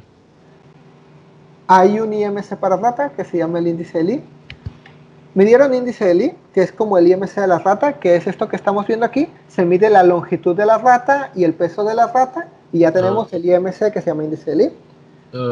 Se midió el peso también, nada más, incremento en peso puro y solo. Eso que te decía de la bioimpedancia, de que te pones y te dice la composición de tu cuerpo, se hizo algo todavía más allá de eso. Se hizo un análisis parecido a las ya ves que en la tomografía axial te toman muchas imágenes en, las estas resonancias magnéticas, te ven la composición de tu cuerpo por adentro, ven lo que es grasa y hueso y todo eso. Hazte cuenta que como resonancia magnética se les hizo a las ratas para determinar cuánto músculo, hueso y masa grasa tenían, para entonces no nomás ver peso, sino ver cuánta grasa. Y no nada más eso, al final del experimento, cuando se sacrificaron a las ratas, se extrajo en físico la grasa total de la rata. O sea, toda la grasa que tenían se le sacó y se pesó. o sea, tuvieron una medición completa de grasa. Todo, todo, todo, para que no hubiera, para que no hubiera de que, ah, es que este método no es tan bueno. No, todo, todo lo que sea posible por hacerlo hicieron. Eso es lo que te digo que me gustó de este, de esta investigación. Fue muy, muy, completa. No dejaron piedra así sin mover. Okay. ¿Qué más se altera en las de estas, en las ratas? Se altera también la glucosa, que es lo que mencionaba de lo de la diabetes. Esperas que las ratas gordas tengan, sean intolerantes a la glucosa, o sea, que sean, tiendan a ser diabéticas. También se midió la insulina para ver si tenían deficiencia en la insulina o si estaban hiperinsulinémicas y todo esto. ¿Qué también se hizo? Se hizo lo de la biometría hemática para ver esa distribución de las células ah, inmunes. Entonces, se sacó también sangre de la rata se hizo se vio la distribución de células sanguíneas y también se les midió colesterol, triglicéridos, los tipos de colesterol, o sea, se les hizo análisis de todo a las ratas. Y no solo eso, generalmente en un laboratorio normal las ratas las tienes en sus jaulitas y las estás midiendo y todo eso. Este es un sistema especial que se llama sistema de monitorización de circuito abierto controlado por ordenador. ¿Qué pasa? Estas jaulas son jaulas especiales que tienen sensores para oxígeno, dióxido de carbono, movimiento de la rata, los niveles de producción térmicos de la rata, cuánto están bebiendo, cuánto están comiendo, cuánto están defecando, cuánto están orinando. Todo eso lo mide y se recolecta en un sistema de computadora. Entonces esas ratas están vigiladas. En este caso nada más lo hicieron tres días, porque dieron un día para que la rata se acostumbrara y tres días lo, lo, tuvieron así monitoreando, porque la rata sí se estresa si lo haces mucho tiempo, por eso nada más fueron tres días. Pero durante esos tres días, todo esto, todo lo que te puedas imaginar que se puede medir, lo midieron. O sea, si la rata se movía, la computadora sabía cuándo se movió y cuánto se movió. Entonces, todo completamente vigilado. También se hizo análisis de expresión genética. Se hicieron análisis de, no sé si ya está familiarizada tu audiencia con lo que es el PCR, que es la eh, Igual demos una, una, breve, una muy breve explicación. y Bueno, hace cuenta que con el PCR en tiempo real lo que podemos ver es que tanto se están expresando ciertos genes. Si un gen está, por ejemplo, imagínate que me hago un PCR para, no sé, alguna proteína inflamatoria yo y una tú. Podemos medir qué tanto se está expresando ese gen en comparación de tú contra mí. Entonces, en este caso, a los que les interesaba, fíjate bien, ellos lo que llegan a la conclusión bueno, no a la conclusión, pero lo que sospechaban era de que si la diferencia que tenemos es de que los obesos tienen una respuesta inflamatoria, yo creo que los cambios van a tener que ver con vías genéticas de inflamación, las que tengan que ver con inflamación, con activación de leucocitos, con migración, con todo lo que tenga que ver con inmune, puede que esté alterado. Entonces, vamos a todos esos genes cuantificarlos para ver si en las obesas esos genes están más expresados que en las normales. Para no nada más verlo por las células, sino por si los genes están alterados. Los ensayos de microarray son unas capsulitas en las que se, se puede medir qué tanto está expresado. Se hace con dos colores. Bueno, depende del método. Pero hazte cuenta que lo que hace es de que nos permite ver un montón de genes, muchos, muchos, muchos, muchos. A veces son decenas y decenas. Y nos permite ver, hazte cuenta que yo marco de amarillo todos los genes que tengan que ver con inflamación. Y marco de verde todos los que tengan que ver con regulación de la inflamación. Y así. Entonces vemos qué genes están más expresados. Y este es el procesamiento de, de los datos que se hacen. Entonces, a partir de eso se obtienen estas tablas que son un poco complejas, pero que se pueden luego procesar por software, por computadora, y que nos haga un análisis estadístico para ver si hay diferencias, si algunas rutas están más activas que otras. Entonces, en este caso, por ejemplo, se midieron varias vías que tenían que ver con inflamación. No voy a meter mucho a esto porque es muy técnico. Pero bueno, Nada más que sepan que se midieron también la genética. Ok. Como un tipo de medición adicional para que la investigación diera con resultados lo más objetivos posibles. Sí, porque puede, o sea, si tú ya sabes que puede que esté eh, eh, em, alterado el sistema inmune, pero ¿de qué manera? ¿Qué genes del sistema inmune están realmente alterados? O sea, no nada más así ah, el sistema inmune, no. Exactamente qué está mal. Y esa es la manera en la que lo están tratando de hacer. ¿Qué más se hizo? Parte de lo que también se hizo fue que, bueno, es que esto lo hicieron después de que obtuvieron resultados, así que me voy a ir a otra así. Se hizo también un análisis que se llama citometría de flujo, que en este caso lo que hace es sacar una muestra de esa grasa de la panza de la rata, se, mm, se homogena, homogeniza todo, se se disuelve todo para hacer una solución. Luego se usan unas técnicas que nos permiten separar las células inmunes de todas las demás células. Entonces tenemos células inmunes de la grasa del de las vísceras, o sea, de la panza. Células inmunes de la grasa de la panza. Y a partir de eso se midieron estos anticuerpos. Estos anticuerpos lo único que nos ayudaron fue para medir todas las, ya ves que las TC4 tenían muchos tipos, TH1, TH2, TH3, TH17, todo eso. Con esto vamos a ver todas las poblaciones de CD4. Bueno, esto es lo que te demostraba de lo de las ratas, de que recuperaron más peso que los controles. Ok, es la misma gráfica que veíamos antes. Sí, es lo de la misma gráfica. Esto es lo mismo, de que se les dio el peso similar. Lo que sí quiero resaltar de aquí es que después de hacer esto y decir, ah, incluso cuando les dejamos la dieta normal a las ratas aumentan más de peso las obesas. Y luego dijeron, ¿qué tal si dejamos que las obesas duren mucho tiempo, en este caso dos meses, con peso normal? Ok, claro. A pesar de esto, las ratas obesas aumentaron de peso más rápido. Eso significa que esta memoria de la obesidad se mantiene incluso por dos meses, se conserva. Y es la más grande crítica que tengo a este estudio. ¿Por qué no alargaron todavía más? O sea, si hubieran alargado todavía más.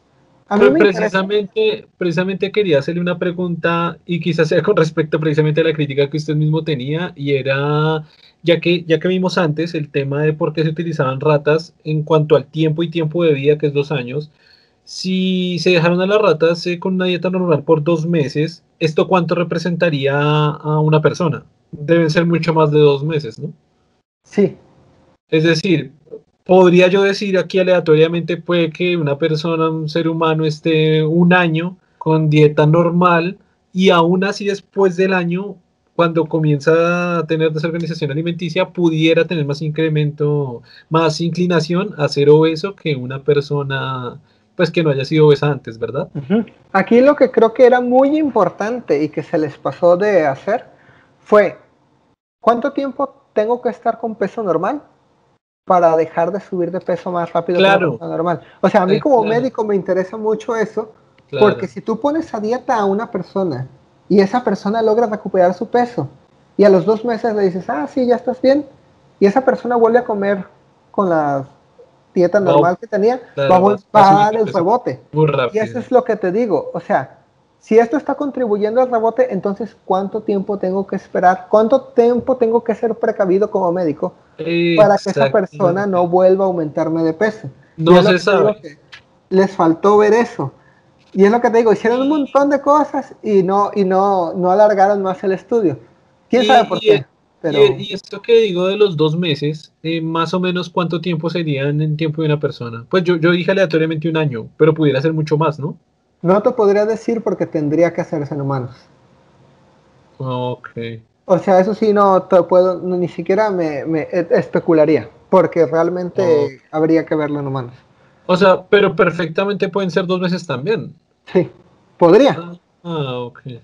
Ya, o sea, e, esa respuesta no se obtuvo ahí. Eso que te decía de que se sacaron varios órganos de la rata al final de todo esto, se encontró que el vaso estaba inflamado en los células, en, las ratas que habían que habían sido de ratones que obesos. Okay. Entonces, parte de lo que también encontraron fue que tenían que tenían este diferencia en el peso del este del timo. Ok. Entonces, a partir de esto es que dicen, ah, entonces son probablemente las células T o son las células B, o sea, las del vaso o las del timo, las que me están causando esto. ¿Por qué? Porque si están agrandados estos órganos, significa que estas células están proliferando más, que las están... Ajá. Entonces, esa fue su clave para entonces decir, ah, de todas las células inmunes, probablemente fueron las T o las B. ¿Qué se hace después? Usan ratones transgénicos, ratones modificados genéticamente, para que no tengan células T ni células B. Ok, y poder descartar. Cuando se prueba lo mismo, ven, no hay diferencia, se comportan como las normales. Entonces dices, ah, entonces como se las quité y se comportaron normales, significa que sí es, o son las B, o son las T. Y ahora lo que se hace es en usar ratones RAG1 negativos. Realmente aquí lo que hicieron fue probar varios, hasta que claro, Supongo que transgénicos quitándole las T y transgénicos quitándole las B para determinar cuál de las dos sea, En este caso, los RAG negativos, los RAG1 negativos son para las células T en específicas. Entonces ya con esto dijeron, ah, con las B no mantiene, con las B todavía, si le quito las B, todavía mantiene memoria. Pero al quitarle las T, ahí es cuando ya lo libro de que vuelva a ser obeso. Entonces son las T. Son las T, definitivamente. Ajá. Pero entonces, ¿qué población de las T? Y es cuando ya entra en juego los aumentos de... Se hacen varios tratamientos. Para empezar, no nada más, antes de esto, antes de llegar a esto, antes de llegar a son las T o son las B, lo que hicieron fue esto que estábamos viendo acá atrás. Ay, acá atrás. Cuando las ratas alcanzan su pico de obesas, se les da dexametasona. ¿Tú sabes lo que es la dexametasona? No, no sé. Son corticosteroides. Los corticosteroides lo que van a hacer va a ser inmunodeprimirte. Ah. Entonces, antes de que apunten a las células T y a las células B, lo que hacen es deprimir todo el sistema inmune para ver si se mantiene esta tendencia de aumento de peso y vieron que al agregar el tratamiento con la dexametasona no había diferencias. Entonces dijeron, ah, es el sistema inmune. Y luego después de eso sacan los órganos y dicen, paso y timo son los que están alterados. Así que son o son T. Después de eso hacen transgénicos. Entonces, para que la gente se haga una idea de cómo es que avanza la investigación. O sea, realmente tú como científico a veces estás dando tumbos en la oscuridad. Y tienes que ser sistemático y tienes que tener... Mm, atención a lo que estás haciendo para poder discernir. Tengo todo esto y todo esto puede que sea. Vamos a experimentar primero esto, luego esto, luego esto, luego esto, luego esto, hasta encontrar realmente cuál es el problema. Entonces, todo esto son pistas que nos dan hacia qué es lo que está alterado. No nada más se hizo eso. Otra de las preguntas que surgieron a partir de eso, ah, ya sabemos que son las células T. Las células TCD4 son las que lo están cruzando. Entonces surge la pregunta, ¿y si le quito células TCD4 a una rata de las que fueron gordas y se las pongo una de las normales? Interesante. Y entonces hicieron eso. Aquí lo que hicieron, esto que ves aquí, es aumento de peso y disminución de peso y ya. Se las quitan las células TCD4 a las gordas cuando ya alcanzaron el peso normal. Claro y se las ponen a ratas vírgenes. Y al ponérselas a ratas vírgenes, observamos que las ratas vírgenes se comportan como si hubieran sido obesas. Mm. O sea que la clave para que las ratas estuvieran recuperando el peso está en esas células de memoria, en las TCD4. Claro. Y no nada más eso. Tomaron ahora células TCD4 de individuos normales, individuos magros y se las pasaron a los gordas. Y pasó lo que te imaginas que pasó. Le ayudó a las gordas a, bajar, a comportarse de la manera normal. ya no fue hacia la obesidad. Sí, ayudaban las células TCD4 de las normales a que se normalizara el peso en las obesas. Y bueno, aquí lo único que se ve de diferencia uno con otro es que se hizo lo mismo. Se dejaron pasar más tiempo para ver cuánto tiempo seguía activa esta memoria de obesidad de las células T y encontraron que aunque dejaran pasar cuatro semanas desde que se normalizaba el peso, si tú seguías extrayendo células de esas ratas obesas y se las ponías a las normales, se seguían comportando como si hubieran sido obesas. O sea que esa memoria se mantiene durante bastante tiempo. Las células TC4 mantienen memoria de ese entorno de obesidad y lo mantienen. Así como te decía, de que las células T cooperadoras lo que hacen es mantener la inflamación o regular la inflamación, pareciera ser que también son capaces de comunicarse, ya sea con los adipocitos o con otras células inmunes, para mantener este estado de inflamación en los obesos. Y que este estado de inflamación les aumente todavía más el peso que a una persona normal. O sea, los predispone a que aumenten de peso más rápido, los predispone a la obesidad. Y eso es lo que se referían con lo de memoria de obesidad, de que los células TCD4, aunque las saques de su ambiente y las trasplantes, van a retener la memoria de donde estaban y van a seguir manteniendo ese ambiente. Mm. Y bueno, esto ya es otra cosa que se hizo con anticuerpos para ver si se podía eliminar y bueno. Aquí lo único que están comprobando es si efectivamente son las células TCD4 y si era posible usar anticuerpos para inhibir a las células CD4, o sea, no transgénicas, sino están las células TCD4 ahí, vamos a usar un anticuerpo que las inhiba y ver si hay alguna diferencia y en este caso observaron de que al, al agregarse este bloqueador de activación para las células TCD4 impedían que retuvieran la memoria. Esto que ves en azul son las que no tuvieron el tratamiento y las rojas y las negras son las que tuvieron el tratamiento. Y lo que ves es que las hojas que se desactivaron las TC4 se comportan como normales. O sea, un método más para determinar que realmente fueron las, CDT, las CT4, las TC4. Y no nada más eso, sino que como posibles tratamientos. Aunque un tratamiento de este tipo realmente sería muy contraproducente. Porque fíjate, ya sabemos que es el sistema inmune, que son las TC4. Puedo bloquear las TC4, puedo hacer transgénicos TC, sin TC4, puedo inmunodeprimirlas. Ninguna de esas cosas realmente nos va a servir en humanos, porque estás comprometiendo un sistema por, por otro. o sea, imagínate, inmunodeprimido, pero bien flaco, sí, no, pues que bien. No, no. Se muere. Sí, y bueno, a pesar de todo esto, como ciencia básica, ya estamos descubriendo eso, que las células TC4 pueden retener memoria del estadio de la obesidad. Y ahora, ¿qué opciones tenemos para tratamiento? Ya falta que a alguien más se le ocurra una manera de entonces modular a las TC4 sin comprometer otros sistemas y el que logre eso va a poder mantener estos resultados de normalización pero sin comprometer sistemas vitales, que es a lo que sería apuntaría un tratamiento efectivo. Entonces, sería como las, las, las, primeras pastillas del mundo en, que realmente sí están reduciendo de peso, ¿no? Ayudarían a nivel científico. ayudarían en, no en la reducción de peso, pero ayudarían en la dieta, a que no haya claro, Claro, ah, por eso digo reducción, claro, a lo que ayudarían realmente sería que no ganen peso tan fácilmente si es que descuida la dieta posteriormente después de haber sido obeso.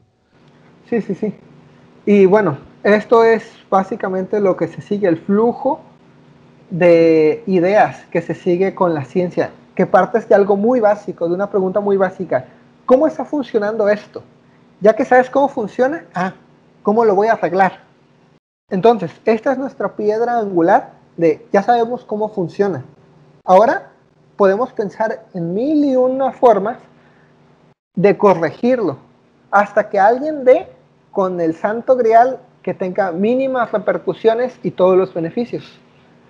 Y es así como se terminan llegando a los tratamientos que realmente pues sirven ya a nivel mundial. Pero este es el flujo que se sigue en la ciencia. Y está súper interesante. No sé si puedo quitar ahorita las diapositivas como para, para precisamente en, a modo de conclusión. Fue, digamos, algo muy enriquecedor ver la investigación y además ver cómo son los lineamientos del método científico. Me gustaría también, para cerrar ya esta charla, eh, que era básicamente lo que usted estaba diciendo ahorita de últimas, ¿no? Es como decir eh, cómo funciona el método científico y cómo, por ejemplo, a nivel de medicina, eh, se llega a una investigación para posteriormente, lo que decía también José antes, y llegar a un medicamento como tal que ya nosotros podemos tener eh, de cualquier presentación, consumirlo y que haga los efectos que, que debe hacer. Que en este caso, por ejemplo, el efecto de esa pastilla sería a través de esta investigación y otras que faltan, porque digamos que ese es el paso que sigue, pero faltan otras cosas, eh, llegar a un medicamento pues eh, que sea correcto y que, que funcione para el propósito que debe funcionar digamos que es muy interesante, como lo decía José al comienzo, que era como partir desde una idea, ¿no? Partir desde una idea de, decir eh, algo está pasando aquí, quiero investigar cómo está sucediendo y por qué está sucediendo y comenzar a hacer experimentos, pruebas. Eh, José nos, nos mostraba una parte muy interesante donde tenía que comenzar a descartar si eran células T o células B eh, y es un descarte que no se tiene que decir al azar de, ah, yo creo o yo pienso que son las T, o el señor X dice, o el experto, el mejor médico del mundo dice que son las T, eso no interesa, sino es directamente vamos a hacer pruebas y, con ratones eh, modificados genéticamente, eh, quitándole las células T, quitándole las células em, tipo T, tipo B, eh, haciendo descarte, haciendo las pruebas con uno, con el otro, con las dos, sin las dos, y dentro de eso comenzar a hacer una serie de pruebas adicionales para llegar exactamente al tipo de célula TCD4.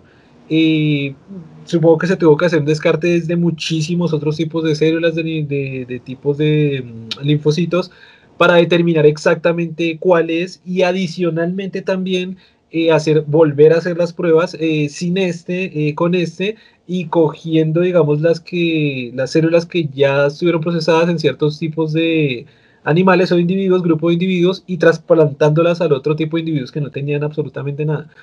Entonces, no sé, me parece que es muy interesante como, como que de pronto la gente entienda o conozca cómo es el método científico. Digamos que la gente sabe que mm, por lo general que el método científico se compone de cuatro o cinco pasos y como que eh, observación, análisis, conclusión, experimentación, resultado, conclusiones y ya pero no es como algo que se haga en un día, ni en un mes, ni, ni porque se leyeron, se leyeron cuatro revistas o se enviaron cuatro personas que tienen ciertas reacciones y se sacan conclusiones, sino que se tiene que hacer todo este análisis a nivel, eh, por ejemplo, para el caso ¿no? bioquímico, eh, genético, eh, a nivel de sistema inmune, el conocimiento que se tiene que aplicar, a, que se debe tener y aplicar en todos estos niveles para al fin llegar a una, a una conclusión como la que hemos llegado hoy pues a través de esta investigación. Lo bello de la ciencia es que se cuestiona siempre.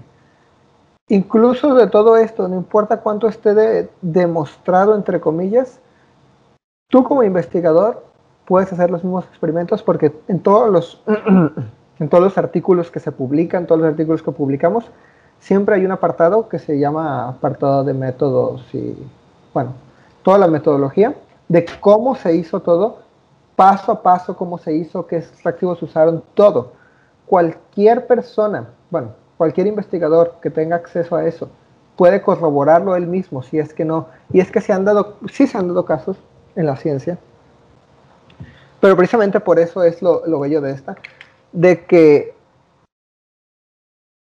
hay resultados que o bien se fabrican o que se medio mete mano en los números y todo eso, pero cuando tratan de reproducirse y no dan, entonces alguien ahora publica otro papel de hice esto, esto y esto y no encontré y esto y esto y esto y más gente se cuestiona, ah, fulanito dice tal, pero otro fulanito dice tal, hay que corroborarlo, hay que sacar más evidencia y ese es lo, o sea, que no se queda con, uy, tengo fe en que el que el que este que es experto lo dice y es verdad. no, te lo cuestionas y lo vuelves otra vez a hacer y lo reproduces y hasta que no está todo sólido, muy, muy, muy sólido, con mucha, mucha evidencia, es que realmente se da algo por hecho. Hay, hay muchos estudios, por ejemplo, que he encontrado respecto a esto en el que dicen, ah, tal población se está alterada o tal población sube o tal población baja y ves a alguien que dice una cosa y otro que dice otra cosa, y a fin de cuentas lo que queda por hacer es que uno trate de hacerlo y de mejorar el método con el que lo está haciendo para ya aportar, ahora sí que poner su piedrita para poder contribuir al progreso del conocimiento. Porque a fin de cuentas, un mecánico que nunca que no sabe cómo funciona un motor nunca va a poder arreglar uno si falla. Entonces, la ciencia básica no sirve para eso. Si no entendemos el cómo están funcionando las cosas, no podemos solucionar las cosas. Es lo mismo con cualquier cosa, de lo de cualquier virus, cualquier enfermedad. Si no se entiende fundamentalmente cómo está funcionando, no se te va a ocurrir cómo solucionarlo. Necesitas tener un entendimiento grande de lo que estás haciendo para poder entonces sugerir, ah, sé que esto y esto y esto está mal, ¿Cómo lo podemos arreglar? Ah, pues está tal manera, tal otra manera, tal otra manera, tal otra manera. Vamos a probar todas y ver cuál es la mejor. Y así es como se va construyendo todo esto. Y fíjate que, bueno, ah, hay algo que quería comentar. Ah, respecto a todo eso, de las personas de que luego dicen, no, que la herbolaria y que homeopatía y fregaderas y todo eso. Y no digo que sean fregaderas en, en así despectivo, nada, lo estoy diciendo como, ah, sí, muchas cosas, fregaderas. Hay en muchas investigaciones que se han hecho incluso de la herbolaria y algunas sí dan fruto. A pesar de todo, algunas sí dan fruto, porque a fin de cuentas sí hay principios activos en ciertas plantas. Sí, o sea, ya de que esté refinado, que sea más efectivo, pues sí, claro que sí. Pero la cosa es esa, no nada más quedarse como, ah, es que el chamán este me dijo que si me comía tal planta y me daba tal palmas en el hombro, me voy a curar tal enfermedad, sino que lo pones a prueba. Y al ponerlo a prueba puede que saques conocimiento, puede que eso lo refines y lo pulas y obtengas conocimiento. O a fin de cuentas lo descartes y dejes la superstición, que es a fin de cuentas lo que sirve de la ciencia. El separar la verdad de, pues, de la superstición, de lo que se dice, del conocimiento subjetivo. Y no por eso como científico tú vas a, despreciar lo que se dice. Para eso lo puedes probar, precisamente para eso es la ciencia. Lo pruebas y si no es cierto, lo desmientes. Eso es lo que y que es lo que en ocasiones se toma mal, ¿no? Porque, por ejemplo, desde la ciencia se pueden desmentir un montón de procedimientos, de teorías, de métodos y de conclusiones que, por ejemplo, para, para seguir con el ejemplo que decía José del chamanismo, o bueno, no sé, la homeopatía, o en una cantidad de cosas, y no es que se quiera, como decía José, no es que se quiera desprestigiar, pero sí que con evidencia se pueden desmentir muchas cosas y se dice, pues esto pues realmente no funciona así. Las pruebas son estas, la evidencia es esta, el método es este, se siguió todo esto matemáticamente, químicamente, biológicamente es esto, pues no es así. Ahora, que la gente quiera creerlo no ya es cuestión de cada uno, pero se sabe que son cosas que no, que no funcionan. Dos cosas que quería rescatar. Bueno, ¿qué iba a decir? No, no, no, continúa, continúa. No, y estaba diciendo que dos cosas que quería rescatar como muy, muy importantes en, los temas, en los temas que estaba diciendo ahorita José. Eh, uno, pues, es el tema de la replicabilidad, que es algo que debe tener el, método científico de siempre, ya que algunas personas dicen, claro, en, en algunos momentos pueden manipular la ciencia, pueden manipular los científicos, eh, porque hay corrupción, porque en todo el mundo hay corrupción y siempre va corrupción y pueden modificar datos, pueden modificar números, pueden modificar cosas para llegar a la conclusión, pero como José dice exactamente, si se replica el método y los procesos exactamente de la misma manera, es decir, si alguien de acá, de ustedes, cuenta con un laboratorio y quiere, por ejemplo, replicar el estudio que se hizo, del que acabamos de ver, eh, sobre los ratones y la, obesidad, eh, lo pueden hacer ustedes, lo pueden replicar y si les dan los resultados diferentes, precisamente eso es lo que se tiene que publicar y eso es lo que se tiene que decir, los resultados diferentes por esto y esto y esto y esto y esto. Cuando otro investigador lo vea y dice, no, está mal pues porque usted hizo mal este procedimiento o de hecho usted sí lo hizo muy bien y el, y el anterior pues queda inválido porque lo que usted está viendo es correcto. y, la segunda parte esto no es dogmático, la crítica constante es lo que la va puliendo a fin de cuentas y nos acerca cada vez más a la verdad. Y la segunda parte es la parte de autoridades, ¿no? Que es una parte que es algo que se suele ver mucho en la sociedad, se ve mucho en política y se suele ver en religión, y es que porque alguien dice algo, eh, alguien que tenga, no sé, cierto conocimiento, cierta autoridad en algo, tiene que ser real y, es un hecho totalmente verídico únicamente contando la palabra de él. Esto en ciencia no pasa y puede ser el científico más respetado, toda la comunidad científica puede estar pensando algo o, o creer algo o afirmar algo, pero si la experimentación y si el método científico se cumple a cabalidad y los resultados son diferentes, se tiene que desechar. No importa si es un científico nuevo, no importa si es un científico que apenas está cursando un, doctorado, una investigación, no importa si tiene un año de experiencia o 50, no importa la persona que le digan la experiencia que tenga él ni la hoja de vida de él, sino los resultados, directamente las conclusiones, el procedimiento, cómo, se realizó todo y cómo se llegó a una conclusión. Y a pesar de eso, bueno, no sé si sabes que ahorita, bueno, uno de los problemas más grandes ahorita en cuanto a la academia, a la ciencia, es precisamente los problemas de, replica, de replicabilidad, de que hay muchos experimentos que se han publicado y que luego los haces y no dan, y no dan, y no dan. Y bueno, todo eso, o sea, ¿de qué te habla? ¿De que os está bajando mucho la barra o está yéndose la gente por creer, otra vez, los mismos científicos a creer mm, de palabra las cosas en lugar de estar reproduciendo los hechos y cuestionándolos? Y bueno, eso es alarmante para toda la comunidad científica precisamente por eso. Porque, o sea, ¿cómo explico? Hay ciertas cosas que, por ejemplo, se hacen y es un solo autor. Te estoy dando ejemplos así que he visto. La otra vez estaba viendo un artículo, el mismo autor se autocitó 12 veces. 12 veces se citaba a sí mismo. Y o sea, ponle que sí, ah, sí, soy el único que investiga de eso y así, pero autocitarte 12 veces en qué, en qué estás contribuyendo. ah, sí, yo estoy de acuerdo conmigo. O sea, como, yo, como yo dije la primera vez, yo pienso que esto está bien porque yo dije que eso es correcto porque yo hice esto. Y para eso está, se supone que la, eso, el que se replique en otros laboratorios, para que se cuestione constantemente todo eso. Pero sí he visto que en ciertas áreas es o tan escasa o está ya tan aceptado que nadie se pone a hacerlo. Y eso es lo que creo que, o sea, hay como científico, como, bueno, público, sí que sí, pero me preocupa mucho esto, porque estamos cayendo en doctrinas dogmáticas, a fin de cuentas, o sea, nadie está cuestionando las cosas y se aceptan y ya ahí quedan y será verdad, quién sabe, es el único artículo que hay, ¿cómo más voy a saber? Y también creo que una cosa que también daña mucho a la ciencia, que eso ya realmente todos lo saben y no se puede arreglar, es las cuestiones de dinero. Eso que mencionabas tú, de que, ah, es que cualquiera con laboratorio lo puede recrear, pues sí, pero ¿cuántos millones te va a costar? ¿Qué tanto acceso a recursos vas a tener? Incluso yo que estoy en un laboratorio realmente, o sea, y tengo ahorita el recurso, ya luego ves que es muy, muy, muy, muy, muy, muy caro producir ciencia. Mucho, mucho, mucho, muy, muy caro.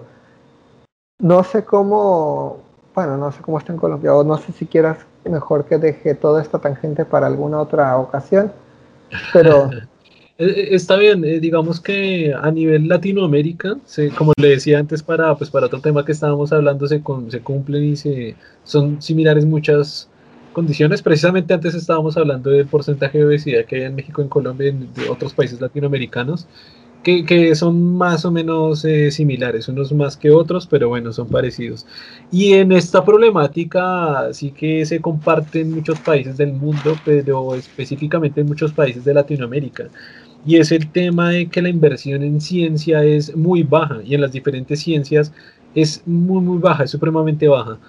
Eh, y si hace falta por parte de los gobiernos, por parte de los programas mm, gubernamentales, hacer una inversión en ciencia gigante, porque al final la ciencia es lo que hace un país que está en vías de, desarrollo, ser un país desarrollado, ser un país industrializado. Y pasa que normalmente nuestros países latinoamericanos son productores de materia prima y ya, y hay muy poca ciencia, muy, poca tecnología, muy poca industria, cosa que no pasa en países de, desarrollados, donde, donde hay una inversión en ciencia tremenda, no produce su, su, propio país, no produce mucha materia prima, la compran, invierten todo y al final pues tienen todo el dinero. Es que pienso yo que la inversión en ciencia lo es todo, es, lo es todo a nivel educativo, de avance tecnológico, social, en todos los, en todos los campos, es muy importante. Y es buena inversión porque a fin de cuentas, o sea, y puede que no sea a corto plazo, pero o sea, imagínate, si tú como país estás investigando en un área que nadie está investigando, innovando en un área que nadie está innovando, y al final produces algo, ya sea medicamento, tratamiento, o lo que sea, produces materiales incluso, porque tú sabes que hay ciencias metalúrgicas, de ingeniería, lo que sea, produces algo que nadie más produjo en el mundo obviamente a ti te va a convenir económicamente como país apoyar todo eso para que dé frutos al final. El problema es que no es a corto plazo. De que no sé cómo esté en Colombia, por ejemplo, bueno, no sé dónde estés ahorita tú, pero bueno, no sé cómo esté allá, pero pues se da mucho la fuga de cerebros, ¿no? Ah, sí, sí, sí, total, total. Pero es que, o sea, eso es algo que en Latinoamérica... Y uno siempre dice, ah, es que son bien malinchistas y no se quedan, pero, o sea, si no tienes el recurso, ¿cómo te vas a quedar? Si ves que el país no te está apoyando, ¿para qué te quedas hacerte menso? O sea, uno se prepara porque quiere aportar y quiere hacer y tiene las ganas. Pero no bastan las ganas. Si no hay apoyos, no hay formas de hacerle. Te decía que aquí hay convocatorias, por ejemplo, yo ahorita estoy, tengo recurso porque quedamos de una de las convocatorias de ciencia de México, de las más grandes. Y te digo, es de las más grandes. Son, son 200 mil dólares. O sea, 200 mil dólares, a fin de cuentas, no es, o sea, puede parecer una cantidad impresionante, Sí, sí. pero estaba viendo, porque te digo que muchas de las cosas de equipo se fregaron de con lo que pasó en el laboratorio. Me. Ocupa un equipo que cuesta nada más y nada menos que 30 mil dólares. claro. O sea, y luego en reactivos que tengo que, consumibles, te estoy diciendo, que tengo que volver a pedir 50 mil dólares más. O sea, eh, estoy acabando así. Ahí ya sea, está todo va- 50%, sí. Sí, ahí ya va el 50% y es nada más para reponer lo que se perdió, Claro. ni siquiera para lo que viene. Algo nuevo, claro. O sea, es lo que así, o sea, no hay, o sea, hasta que no estás en esta área, tú como investigador, sabes que, o sea, tristemente la investigación no es barata. Necesitas apoyo y si no tienes Ah. apoyo, aunque tengas todas las ganas del mundo, no hay muchas maneras de hacerle. Ni modo que te autosustentes de, de materiales. Yo, por ejemplo, Claro, que de, estoy- de 200 mil dólares, imposible. Mira, hay cosas que se pueden hacer hasta cierto punto. Hay un, había, hace, bueno, yo estoy tra- aquí trabajando desde hace 10 años. Y hace 10 años había un estudiante postdoctoral que no sé si sabes cómo se hace el PCR, la reacción de la polimerasa. No. Bueno, hazte cuenta que se aísla ARN mensajero y eso lo comparas contra una escalera para saber qué tan pesado es y en base a su peso sabes cuántas pares de, pares de bases tiene y ya dices, ah, este es el gen que quiero, o ah, este es otro y así. Las escaleras son trozos de cierto peso molecular, distintos pesos moleculares, entonces cuando lo corras con electricidad se ve como una escalera de muy pes- así de peso, ¿sabes? Así de 10.000 pares, 20.000, 40.000 y así. Más pesado y más ligero. Y esa es una escalera, ya nada más usas para comparar tú así como una regla, para que se corra todo al mismo tiempo y veas qué tan pesado está. Ese de las escaleras las venden, las escaleras cuestan cuánto? Unos 40 mil pesos, que son como unos 2 mil dólares, una escalera de ADN. Ese tipo modificó sus propias bacterias y tenía su propia cepa para que estuvieran generando, las modificó genéticamente para que generaran la escalera, para no tener que comprarlas. O sea, él con los conocimientos que tenía se hizo autosuficiente en ese sentido. O sea, pero eso todavía hay medio opción, pero hay cosas que aunque le cales, aunque le cales, no hay forma de hacer. Por ejemplo, los equipos, de modo que me haga yo y aparte porque cuando ya estás en estos, en estas, pues en esta, en este grado del conocimiento, tiene que estar sujeto a ciertos estándares de calidad también. O sea, no te van a aceptar una cosa hechiza. Ya no es como antes, que el investigador se autosustentaba, se sacaba las cosas. No, ahora ya hay estándares de que "Ah, este tipo ni siquiera usó el gol estándar, lo mejor de lo mejor, ¿cómo le voy a creer que lo hizo Va a bien? producir crítica por, por los implementos y herramientas que usa. Exactamente. Sí, y eso es lo que sí, o sea, a pesar de que luego decimos de que, ah, sí, es que la ciencia y cualquiera puede así, realmente es. O sea, yo entiendo que es difícil, pa- incluso para los mismos investigadores, a veces hacer esas, ¿cómo se dice? Hacer la, reprodu- la reproductibilidad de, de experimentos pero pues precisamente por eso te quieres largar del país, para que te den el recurso para son- poder... son, dos razones principales. Una es toda la que está exponiendo, que por supuesto es, o sea, otros países invierten mucho más en ciencia, por lo tanto tienen mejores herramientas, laboratorios, eh, inversión.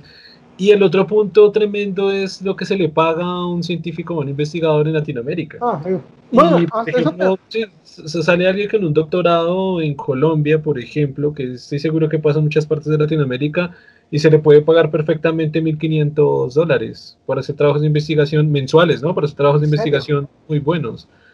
Eh, y se van a otro país, no sé, hablemos Alemania, Estados Unidos, eh, no sé, Inglaterra, y perfectamente le pueden estar pagando 5 mil o 10 mil dólares por una investigación, dependiendo de la investigación que sea. Obviamente una persona, si está haciendo lo que le gusta y quiere ver su retribución a nivel monetario, pues no va a ganar 1.500 o 2.000 dólares, sino va a ganar, obviamente quiere ganar mucho más, ¿Para qué? Para que produzca ciencia para ese otro país que va a seguir industrializándose y va a seguir siendo un mejor país en, diferentes formas por la inversión en ciencia. Entonces es como una.